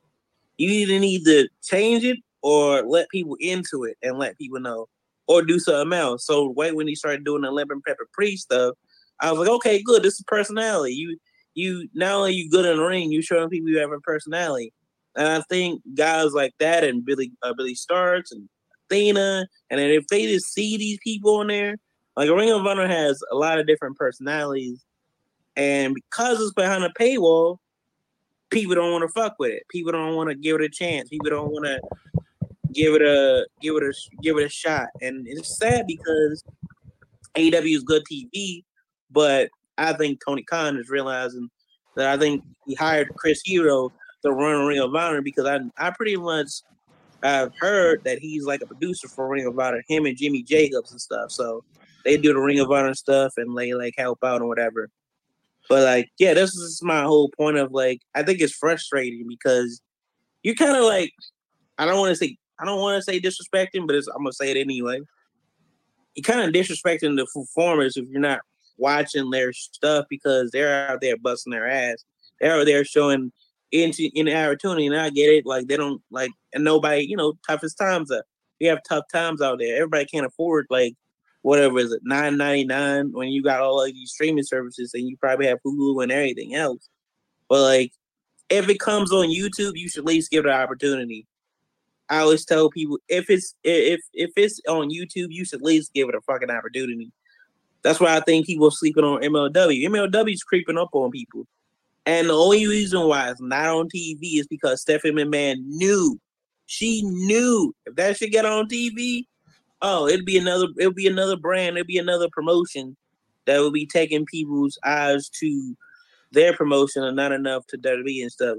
But they be knowing, they be knowing, like Impact and fucking MLW, they out there and they putting on good quality shit. So that's why I'm looking forward to their thousand episode and shit like that. But like, but yeah, they know, they know. I shout out to Shorty Loke, R.I.P. Uh, but yeah, that's all I gotta say. Sorry, that was well. I think I think the one I think the one thing I wanted to to counteract what you said is I think the thing that's important about um about the cable like the guys like that like the Warner Brothers Discoveries um the the Fox the USA networks is these these are the guys that are giving these guys a billion dollars right so I think these companies are important because they're the ones that are giving the big money to AEW and WWE. So in turn, like they're the reason that they're the reason that these companies can sign all these wrestlers. And so for me, that's what I'm looking forward to. Like I keep waiting to hear the news of this Warner Brothers Discovery stuff deal because um, you know, if they're gonna give them a billion dollars over five years, like it's been rumored, then that's gonna put Tony Khan in the in the black, you know, and that's and that's again to where it can justify signing all these guys and I just think the product will move forward in that direction. So I, again, I, I don't want to I don't want to see the network going away because I think that's where they make all the money, but at the same time, the streaming is streaming is also giving the money out too. So I kind of feel like it goes hand in hand. But I agree with what you said. You know, to me, why not? You know, wh- why not just call it Ring of Honor Dark and Ring of Honor Elevation? You know, and, and putting those putting those two shows back on TV.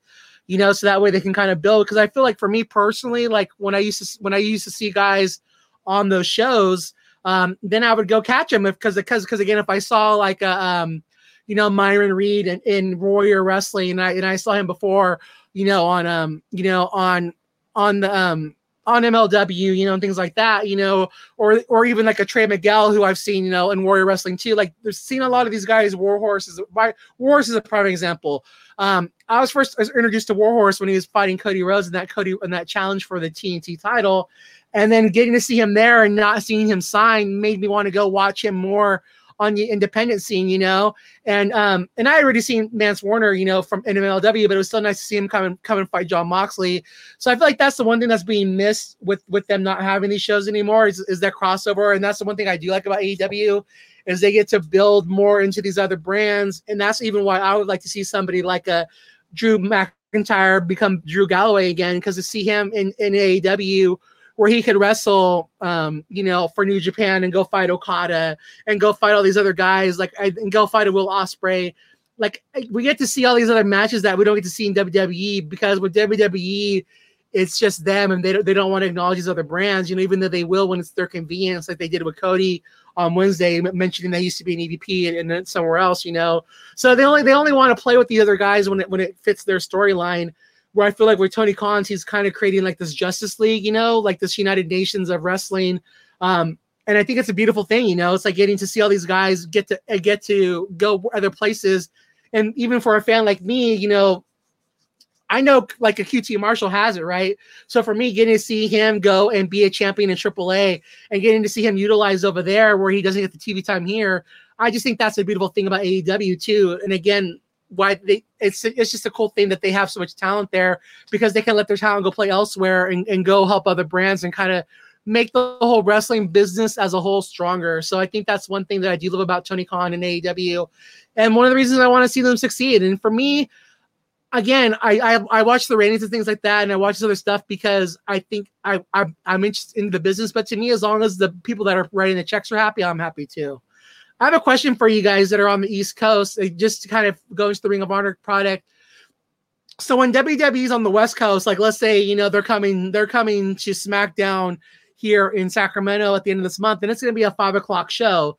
Could you guys do like if they did like a six o'clock show and on the East Coast instead of eight o'clock? Do you think people would still go, or does it have to be like a later show? I think, I think, um, I think people will be down. I think people like early shows. It just has to be like I feel like if it's like I I don't know if it's like six o'clock, but like I feel like five, six o'clock, seven o'clock, like it's going to end at eight, and people like that's cool. Like if it's a three hour show and ends at eight, that's cool. I think people will like it. Uh, it'd be out of the ordinary because it don't really happen on the East Coast. Um, they don't really have shows like that have in that that are early and shit. I know lots of people like okay, so I I um I when when it was on when when WrestleMania was in in LA and I was on go there, the, I couldn't find the fucking couldn't find a I couldn't find I really didn't I kind of gave up on finding the place, and I think that was my own downfall. But also, I didn't have a I didn't have a particular ride, so that, I think that's why I didn't fucking go.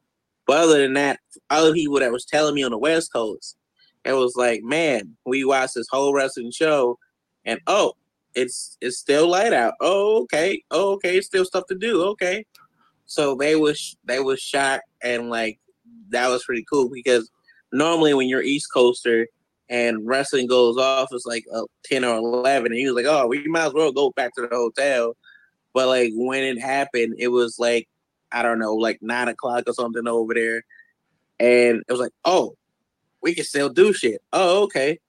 So I think it's just a shock to a lot of East Coasters. Me, I, I think I'm gonna find one day I'm gonna go up to the West Coast and both like I want to go to like Southern Cali and North Cali um, so I uh, that's my plan to do. But I think it's just a shock to people if that happened, though. I think even East Coasters know that if that shit happened, they'd be like, "Oh, this is kind of cool," but we're kind of shocked that it's ending at eight o'clock. That this three-hour show is ending at eight o'clock, and it's still stuff to do and shit. So like, I don't know. It also depends on that particular person because you never know. People will still go out or still go back home or whatever the case may be. But like I think a lot of people would be shocked. Speaking as East Coaster, I can't speak for everybody, but like I think I would be kind of shocked if that happened.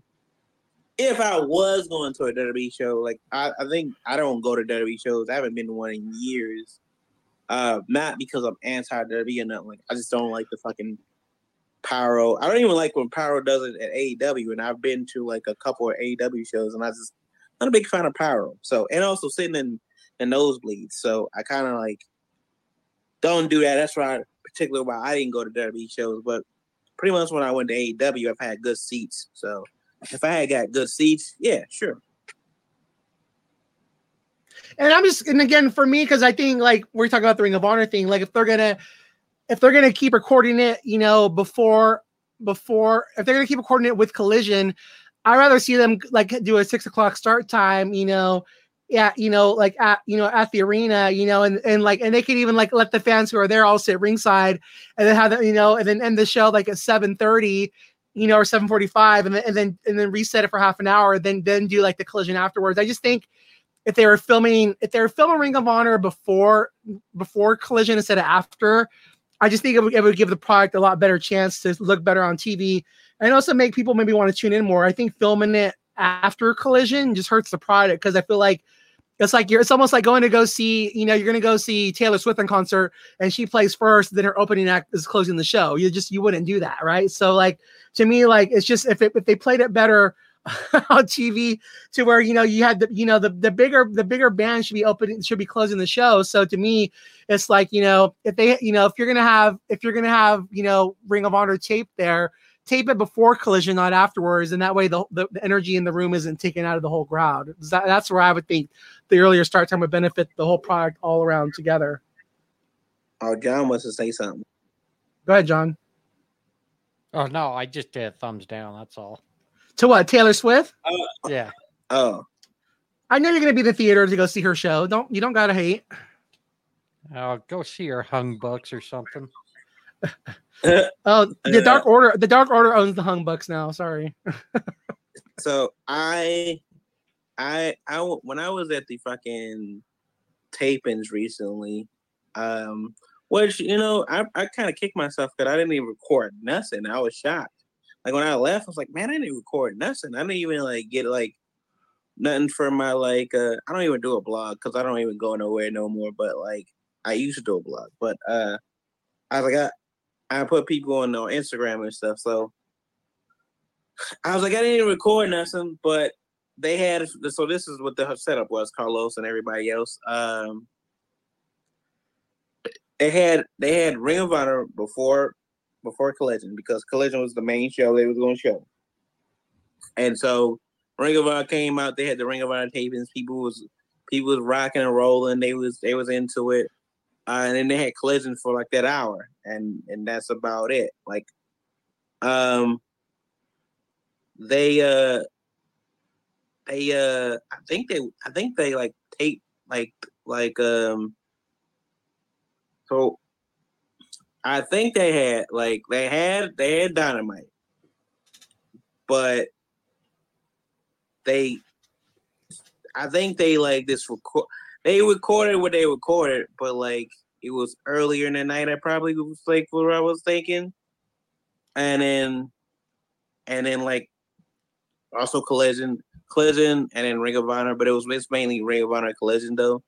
But they had ring of honor first and they mainly had collision but so because of all in and they was going to wembley. And i was like i asked one of my homies that was backstage i was like oh they gonna do this often? Are they gonna go to like fucking saturday and like have ring of honor uh ring of honor first and then collision? It's like they they normally do that but most of the times they have Rampage and fucking um they have Rampage and fucking they have Rampage and uh Collision and stuff. So they mainly do those type tapings. But if they did Ring of Honor and Collision, I told them that'd be fire. Um, That's what, so. Were, were you at were you at the show where QT Marshall defended his title? yeah, in Atlanta, yeah, in- outside of Atlanta, yeah. Yeah, so that was so that was so you were there when they filmed they filmed you were there when they filmed because they were going to Wembley. Yeah, they filmed they filmed Rampage and Collision together where they usually film Collision and in uh they usually film Mhm. Collision. Yeah, they usually film Collision and, and Ring of Honor together, but with that night you were there, they were filming Collision and next week's Rampage. it it, everybody everybody was moving fast. Everybody was it, was kind of like a calm chaos. Everybody was cool and calm. Everybody was also like walking around fast and doing stuff and whatever. I didn't really bother too many people. I just just like I kind of like don't like going backstage all that often. I just go backstage because I just want like want to see the homies, and I I kind of like this. This is how it's gonna sound. How it's gonna sound. I kind of like stopped trying to get like asking for opportunities like that type of shit. This is like on some personal shit. I sort of stopped. Like I wanted to be on Ring of Honor, but like if they, I feel like this. If you, if I'm at the factory, you see me, you, you, you, you know, you would get, you can get a hold of me. So it's like now that I don't like, I'm not like everybody else, and this is gonna sound how, like I said, it's gonna sound hard ass. I'm not begging Shawn Dean for opportunities because I'm trying to get on Ring of Honor and shit. I asked him one time, he didn't he didn't say he didn't look at it. He said, Yeah, we'll see what we got and whatever. And I was like, Cool. If you don't put me on, cool. I, I'm gonna like this is the thing. I think in my in my life and in my career, if I'm where people are trying to be, because a lot of people are trying to be where I'm trying to be at the factory, even that we're not we're not we're not we're not uh, affiliated with AEW at, at all. We just have people that work for AEW, and that's about it.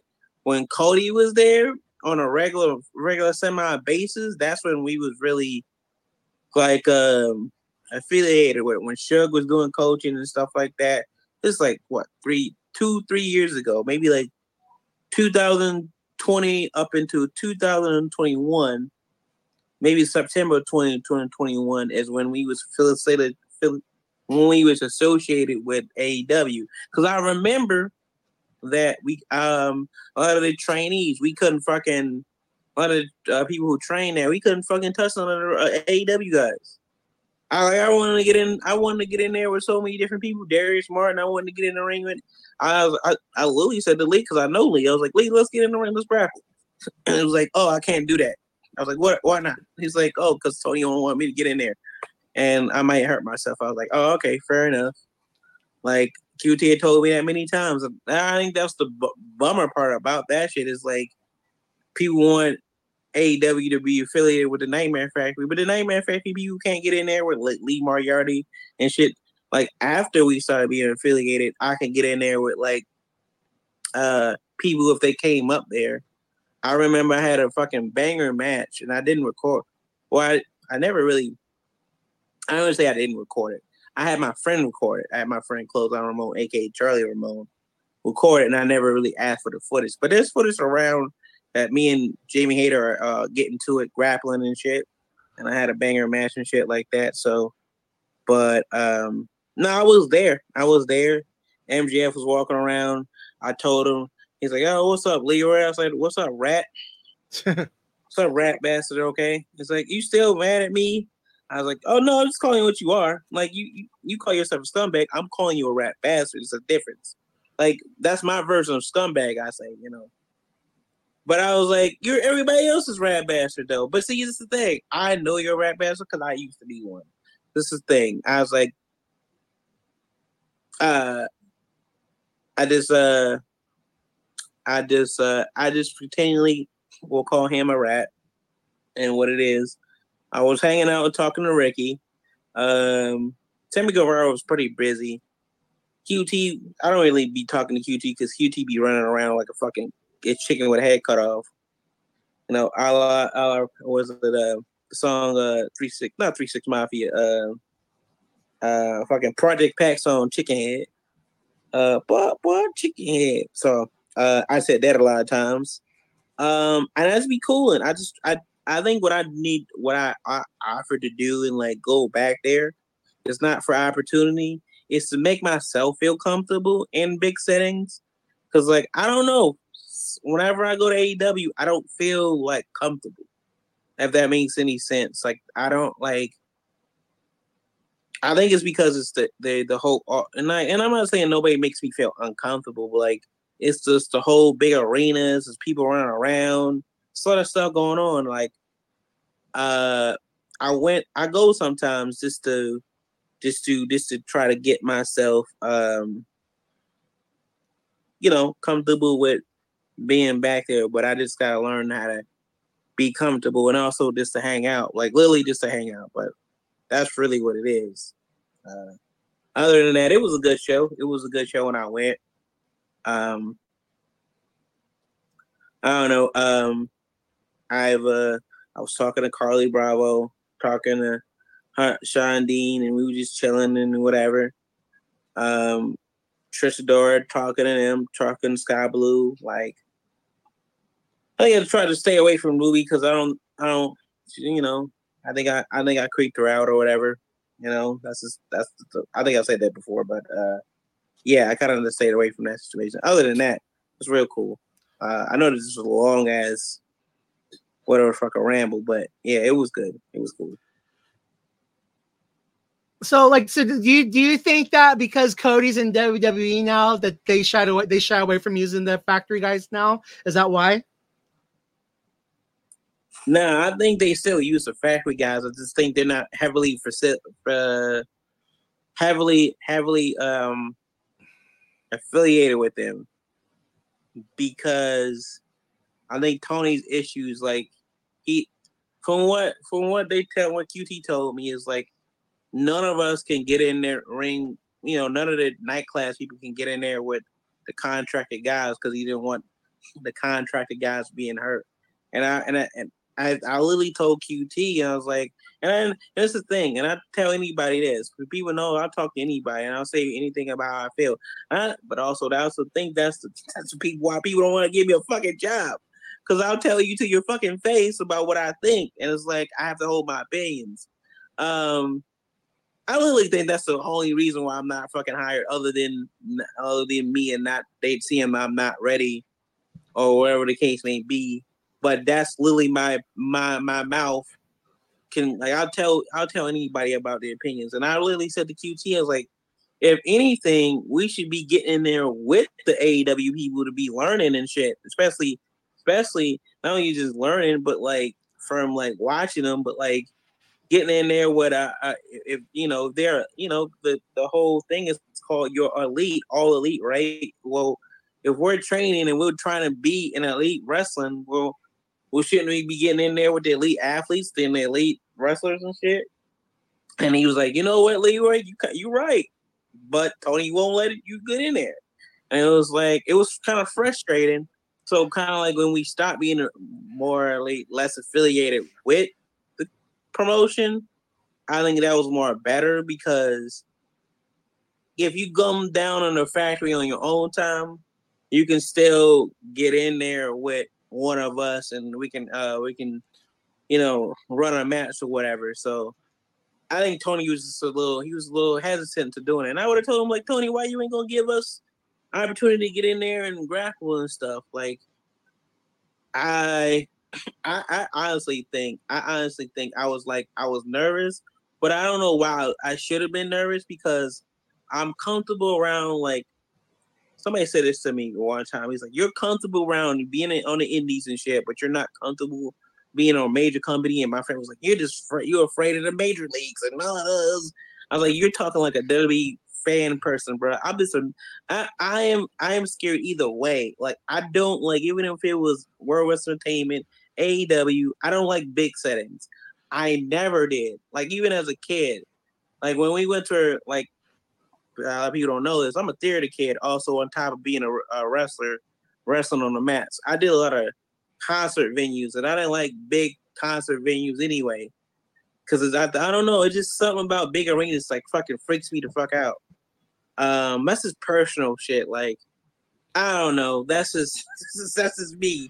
Like, um, it's kind of like for a while, like Jade intimidated. I ain't gonna lie, Jade intimidated shit out of me because that one is like, she's like goddess level fine. Like, you know how you just see people like they're a movie stars type shit. She's like a walking, living, breathing comic book of like how fine she is. And I ain't gonna lie, it kind of intimidated me. It kind of was like, like even at I even I found out she was married, I still don't want to talk to her because it was just like the fuck I got what what what do I have to talk with Jade about? Like she's fucking drop dead gorgeous. She's a fucking millionaire. She's fucking like like what the fuck? What what what do we what the fuck do we got a comment? Like like but my friends that told me like she's just a normal person. You gotta talk to her. I get it, but like it's I was like, I don't know, man. Like, you know, she's like, you know, I don't know, but she, I think she, I, I think, I think I told, I, I, I told her that. I told her I was like kind of like scared of it, like scared, not scared of her, but like scared of her, like how she looks and then how she is, and like she carries a certain way. So it's like, you know, I'm not gonna put up with bullshit.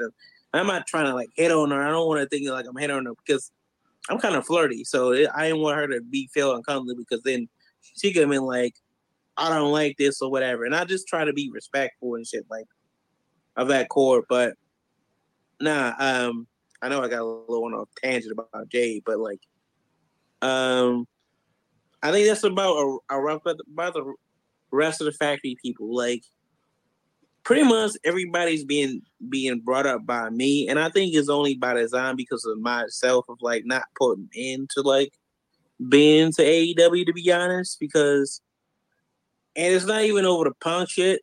Um, it's mainly because I've been there so many times, and I have been doing no new number of stuff and new number opportunities, and it's like I'm a I'm I'm a person. If you don't want me, you don't want me. Like, and you don't have to.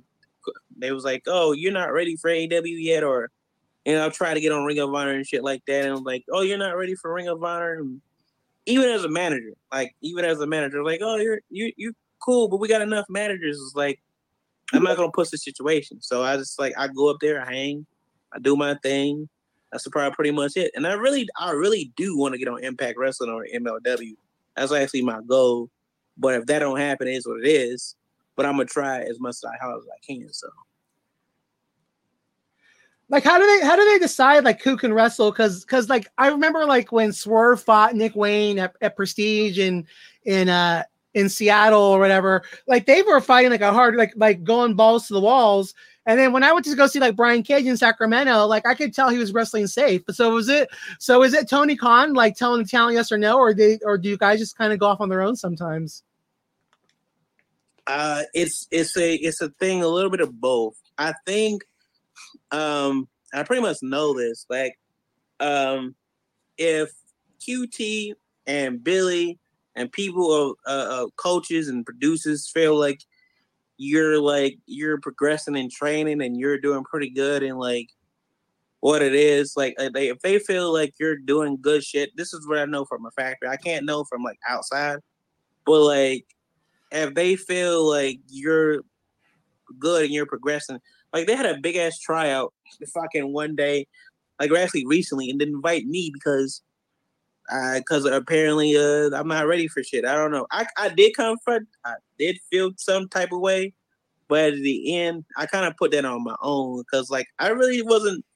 I haven't been really trying to get into AEW to be honest. I haven't been really trying to get on the Ring of Honor. I have like in the past, but like I was like, oh, you know, I've done like stuff with them, and it was like, uh, okay, that was good, and then they never show it. They never like show it. Like I've taped stuff for them, and then they never they never show it, but it's like uh they'll use me for stuff and they're like, let's see if this person's good for this. And like you I couldn't even tell you how many times like I've I've been with numerous of groups of like, oh Nestle would be good with this person, oh Nestle would be good to that person. But then they never like get me into it. And so like and and I was told recently, and I can share this because fuck it, I don't give a fuck. They know I be on it. They know I be on the spaces. Uh, I was told recently, it's like, yeah, we we can't give you a fucking opportunity, fucking with a Ring of Honor and shit like that, because one, um, um, you we don't think you're ready for like what what it has to be, and I was like, physically and all that kind of stuff. I know physically, and I'm also also I'm getting into shape because of me. I just realized that I don't I think that was always my thing. Like, I need to get in shape for AEW or I need to get in shape for GCW. So now I'm just getting in shape for me. I'm getting in shape for like I need to lean down because I want to. I want to be leaner. And also, like I said, I'm too I'm too I'm too uh, I don't like to say blunt, but I'm too very opinionated. And like they don't I QT has told me you can't just be going up to everybody and talking to everybody. And I don't like to be that shy kid because or that shy guy, but like I kind of gotta have to be. For example, right? You can't tell people that they can't use real glass. Huh? For example, you can't tell people they can't use they, that they're not allowed to use real glass, or that they shouldn't use real. No, glass. I my problem is not even the glass shit. My problem is No, I I'm go just top. trolling. I'm just trolling. I know. He's just he's just he's just butting this conversation. Go, I like it, Hamlin. Hamlin's Hamlin's Hamlin's fighting for the microphone. I dig it. No, no, no, not not take up all the time, but like this is my basis thing.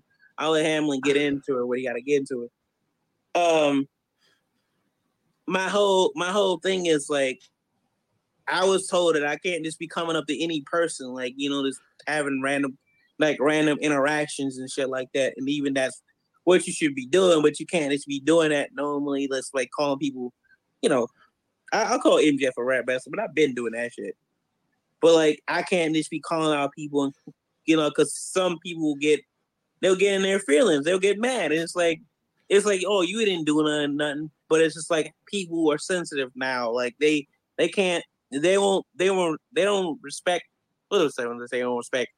They don't understand you how you do certain things. Uh, QT said. So you know, you can't go up to fucking uh Penelope Ford and be like, oh, you know, you cool and everything, but you you you and your you and your husband uh Kip Sabian, he's all right looking or or whatever the fuck I would say or something like that. Like they don't want me to to like they say random stuff and I have a pride with somebody and stuff. So I gotta like try to like talk to people if they talk to me or like if they're like I'm walking down and like if Powerhouse Hobbs says, What's up, dude? I'm like, Oh, it's not much, man. So um that's the thing that I've learned. Like I can't just be randomly just talking to people like I'm on the fucking roster. Like I ain't nothing. And I, and I also thought I thought QT like I thought that was bullshit because I was like, if we're if we're like associates or peers, like we're fellow wrestlers, then are we supposed to be talking? He's like, yeah, but, but you just can't be doing shit like that.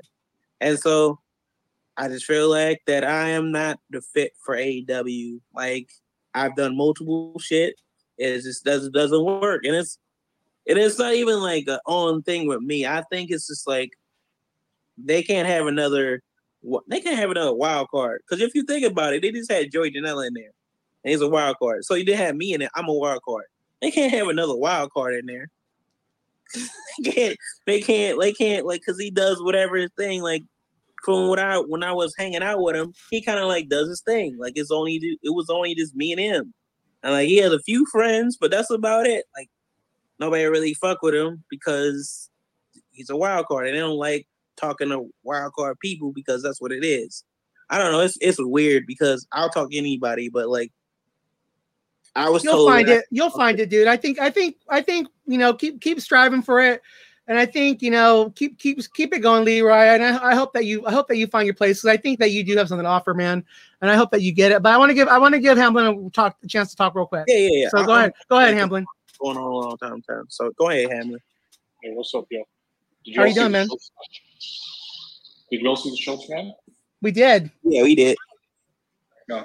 Father of the year, Christian Cage, doing great work as always. He's this motherfucker said father of the year. Hey, he is, he is, he's a great guy. He's teaching his daughter the value of things. All right. He's Get a little closer to your mic, Hamlin. Like, if you can get a little closer to the mic, or so I can really hear you. No, can you get a little closer to the mic, or are you trying to reset, or what are you doing? Go ahead. Yeah, I was just I was just resetting my mic. Oh, there we go. Okay, cool. Is this better? Yeah, it's better. You- No, no, I was saying like. Christian Cage. No, Christian Cage, great guy, teaching his his daughter how how to strive, how to become a champion. What a what what a, what a role model. He's simply just the best, right? He's teaching. He see, he's giving all these fatherless children real mentors, oh a real mentor to look up to. What? A, I, So how to I be- love this man. How to be stone faced at a press conference the whole fucking time. I was like, No, that was great. God. I was like, good God, I couldn't do that the whole time. Just look mean looking at that. I already Hey, said. I said. I said if they don't, if they don't, if, Go ahead. Years. I already said if they don't if they don't have a Hallmark, if they don't have a Christian Cage Father's Day line, then they're then they're missing an opportunity. I don't know what we're doing here. That's what I said earlier. Oh, bro, I already no, I already have it ready for you. You see, Nick, Darby, or no, not Darby, Nick, Wardlow. Uh, who else didn't have a father that he feuded with? Jungle Jack. I know that all of you. This is a sad day for you guys, and I'm sorry that your dads are no longer here. But all your, but all of your mothers call Christian Cage their daddy. They'll say some shit like that. I already know. Well, again, I think they, they need, and I, I think for next year, like I said, they need they need to have Father's Day's cards, you know, for Christian Cage on AEW Shop. Oh, they If they don't, if they don't, if they don't have that, they're missing an op, they're missing a marketing opportunity. Look, dude, I'm telling you, Christian Cage is the best. Plus, he's a fellow. Plus, he's a fellow Canadian. So you know, I got to represent, right? Got to show love for the fellow. I be forgetting Canadians, that you're Canadian, bro. Right? But like, no, he's a no Christian Cage is just he's he's just the best, right? This this is the second best thing Christian has done in his entire career. Uh, if you're wondering what first is, it's when he had the whole one more match run in like 2011 with Randy, Oh yeah, that was gold. right? Because like I wasn't around for the Attitude Era, so I didn't see that. But the whole one more match thing with Randy Orton, that was great. No, Christian Cage fucking rules. Like I remember, look, the main reason that I watch Saturday nights is, is no longer here, and uh, I don't want to get canceled on Spaces, so I can't speak any further on the matter. But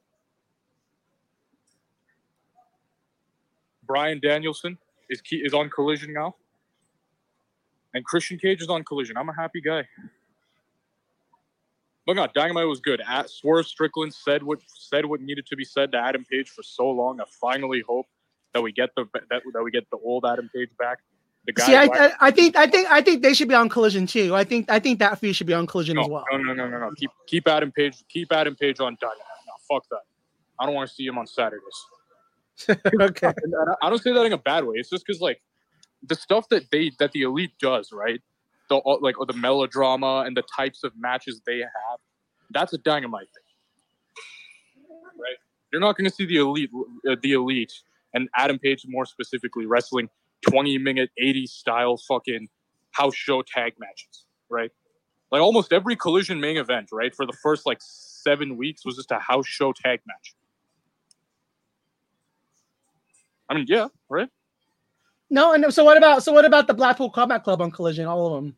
No, no, they're a dynamite act too. Bryan Danielson himself, Christian Cage, Ricky Starks, Bullet Club Gold, right?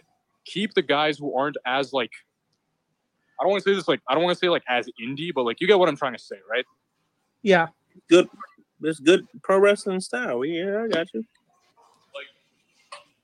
Like keep the guys who are more like traditional pro wrestling, keep those guys on Collision, and keep Collision the serious, the serious show, right? Because that's been the whole appeal. Because let's be honest, the the reason the reason people watch Collision is because they want to see what's different. They don't want it to become a Dynamite 2.0. And if you get all these people on Collision, that's Yep, what it's going to be. I said it early. right? And like it's not it's not disrespectful to any of these guys. They're all great talents, right? Mhm. And some people, right, like Darby, Swerve, Christian, they can go back and forth because they can do either style. But Mhm. the elite specifically, no, they're a dynamite act through and through. Yeah, I definitely agree. Like I was saying earlier to Carlos that um, fucking um, Derek Neal was on there because he's a traditional pro wrestler, and Yep. even if he got jobbed out, uh, Yep. he, he's still a traditional pro wrestler. He got. I always. I told him like uh, one in like the New South locker room that he he reminds me of Bam Bam Gordy, and he was just, just amazed that I knew who that was. I was like, yeah. He was like, how old are you? I was like, I I'm I'm in my I'm in my twenty my oh, I think I'm like thirties or whatever. But yeah, I know my Right. stuff. Uh yeah, Like- like, yeah, you gotta have the traditional traditional guys, you gotta have the Yep. fucking in the infantry there, you gotta have the Right. fucking uh I Iron mean, like, Savage keep- stuff, right. yeah. Like this, is what I do, right? The way Collision is right now, there's two who build that brand around. Ricky Starks, right? Bryan Danielson is gonna he he has to step into CM Punk's role, which is like he's the main he's like the centerpiece of the show, right? Like the, like right, he's the centerpiece of the show. He's the guy whose fingerprints are on everything, right? And from Dan and from and from most of Danielson's stuff, he's he does he doesn't like to do the ha ha comedy and he doesn't and he doesn't really like to do like the fucking hardcore matches and all that, right? So keep Danielson as like the as like the star.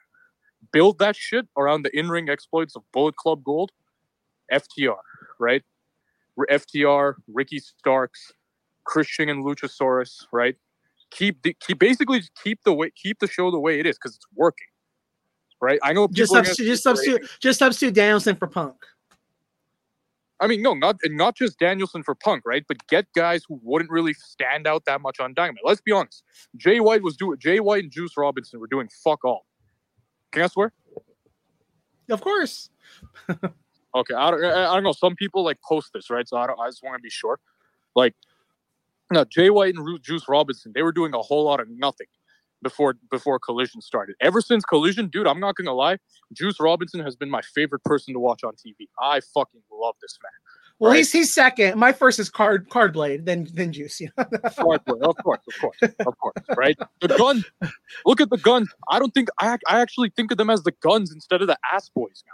Yep. That's how good they've been ever since Collision started, right? Because they're serious, they're young, athletic, and they fit in so well with Jay and Juice, right? Because I mean, the, the dynamic works so well because you have the two hotheads, right? Which is Juice and Col- and Austin, and then you have right, you have the you have the middle athletic guy, which is Colten, and then you have the leader, the face, and the fucking the tactician and the smart guy, which is Jay White. It just works. All literally all they're missing is a heavy, right? I'm telling you, Will Hobbs and Bullet Club Gold, perfect. Right? He, I mean, there's a there's an easy storyline to do it too, right? Have Bullet Club Gold say, right? You, they can say, look, we we've been winning a lot of our matches recently, but for some reason, it just feels like we need so, it, we need somebody to watch our backs. And who bet, right? I would have said Big Bill first, but he's doing his thing with Ricky Starks. So put Will Hobbs in there. He ain't doing shit. Right? He's not doing nothing. What about Wardlow? Hobbs is the heavy. Eh, eh, eh, I don't. I don't know. I'm not like. Okay, how do I say this? Hobbs, I think, works more because if you want, because I don't know, man. If I if I rang into both of these guys in an alley, I'd be I'd be more scared of Will Hobbs, right? If you ask Will Hobbs to make a mean face and you ask Wardlow to make a mean face, who looks meaner? Will Hobbs. Well, so, I'll- so I'll be honest. When I when I when I saw when I saw them in San Francisco, the only guy I was intimidated to talk to was Will Hobbs, one hundred percent. I mean, he's like, dude, he's like a fucking sweetheart. He's he's like, like one of the Oh, he's guys when you him, he's the nicest guy ever. Yeah, but to go up to him and talk to him, he's the one guy I was intimidated of, for sure, one hundred percent. like like when you like when you actually like hear him in interviews and you just talk to him, he seems like a he seems like a lovely guy, right? Father to three kids, right? I don't know. Like uh, I was listening to an interview that the guy does. He has three. He has two teenagers and two. He has a teenager, two uh, uh two like what do you call it? It's like eight year olds or whatever. And Middle baby. school I don't know kids, yeah. this guy has. Yeah, I don't know how this guy has any time, right? And he's jacked and he looks great. He can talk. He's not the greatest, but you got Jay White, you got Juice Robinson for that. You got the guns. You're telling me the guns and Jay, the guns and Will Hobbs as a trio wouldn't be amazing, right? Have Colten Gunn just annoy the shit out of the uh, out of sorry, have Austin Gunn just annoy the shit out of the opponent and then hide behind Will Hobbs. Like I, I mean, I, would, I mean, again, I, uh-huh. I, I'd be okay with it. I, I kind of like, I like the idea of being on his own, especially after he, he, they tried to put him with the QT group and it didn't work again. I mean, again, if it was my, if it was my way, we, we would still have Team Taz. I love Team Taz. I still, I miss those guys altogether. Well, yeah. I mean, but the thing with the QT thing was right. The problem with QT is QT. There's a perception with QT Marshall on TV that he's a jobber and that he's not a guy meant to be taken seriously, right? Let's be honest, because I'm not saying this about him like backstage. No, just his character on television has basically just been he's been a lower card job guy mostly, right? And the guy who does the comedy skits, he was the guy who got hit in the face with the fucking uh, birthday cake when it was Brodie Jr.'s birthday, right? That's what QT Marshall has been. How can you tell me to take this guy seriously when? Uh, how can you tell me to take this guy seriously Correct. with Will Hobbs? I agree, and it's like they, it was something that was in, it was in the pipeline for a while, and they ju- they jumped on it too quickly, and it just didn't work out. So I mean, at least, and again, at least, at least, I guess, at least they recognized it wasn't working, and they changed course. But um, I love QT, so I was hoping it was going to work out. But I hear, I hear you. Like, and that so that's that's what you need to do with Collision, right? Keep it the serious wrestling show, right? So that because AEW is always been about having a buffet, right? Well, Wrestling. well, well, wrestling. Yeah, you need that. You need some old, like, you need the old school fucking North Carolina shit, right? Like, I mean, again, I don't want to like give this guy like. Uh, basically, I'm not saying be Jim Cornette, but book the style of wrestling that he would do, right? Because that's what that's basically what Collision is being. I don't know if you guys have noticed, right? It's based if like Punk's version of Collision was basically what people, what old school wrestling fans want WWE to be. That is exactly what Collision was because it was serious. I, I, I get what you're saying. Yeah. right? Like, I don't know. It's got that. That that's what you got to keep Collision as a serious wrestling show, and you have the and you have the melodrama shit, right? And the uh, um and the super indie stuff on Dynamite because that's what the show's been, right? Like MJF and Adam Cole in the environment of Collision would just feel wrong because it's so opposite to everything they're doing. Same thing with the stuff that the Young Bucks and uh, A- Adam Page have done. in Yeah, yeah, they should be sticking people like uh, Ethan Page on there and stuff like that. Thank yeah, I you. feel. Not Matt Hardy, not Matt Hardy. Matt Hardy's just terrible. But Ethan Matt, Page, Hart, Matt Hardy's best wrestling move was tagging in Jeff Hardy. I mean, yeah, yeah, that's true. Like, no, Ethan Page as Ethan Page as as a singles guy, or hell, here's one. We need some more tag teams, right? FTR needs guys to face. Why not reform Scorpio Sky and Ethan Page? Where's Scorpio Sky been? They said he had an injury, but it wasn't that He serious. just came. He recently just he recently just came back. Like literally, I think he was in the ba- I think he was like in the battle royal. Oh, Yeah, he was on collision and shit. He was on yeah, he Um, was on collision, right? Yeah, he was. He was on the battle royal. Right. So yeah, exactly. He was in the battle royal. Like, and again, Scorpio Sky and Ethan Page. Get rid of you know, right? Bring Dan Lambert back if you want. Honestly, I like Dan Lambert. I know I know a lot of people didn't. I did. Fair enough. Yeah, I was saying earlier now they should have more tag teams like the Iron Savages, like bringing the people they had from Ring of Honor, bring like the Infantry, Iron Savages, like uh other tag teams. Right. Like the in more there. like classic tag teams, put them on Yeah. Right? Like people like the Dark Order, put them on Dynamite. Exactly. Right. Or just not on TV at all. That would be my preference. But you know. God damn. Hey, I'm sorry, man. I'm sorry. Okay, I can't. I can't take the Dark Order. Too. I just can't. I think I think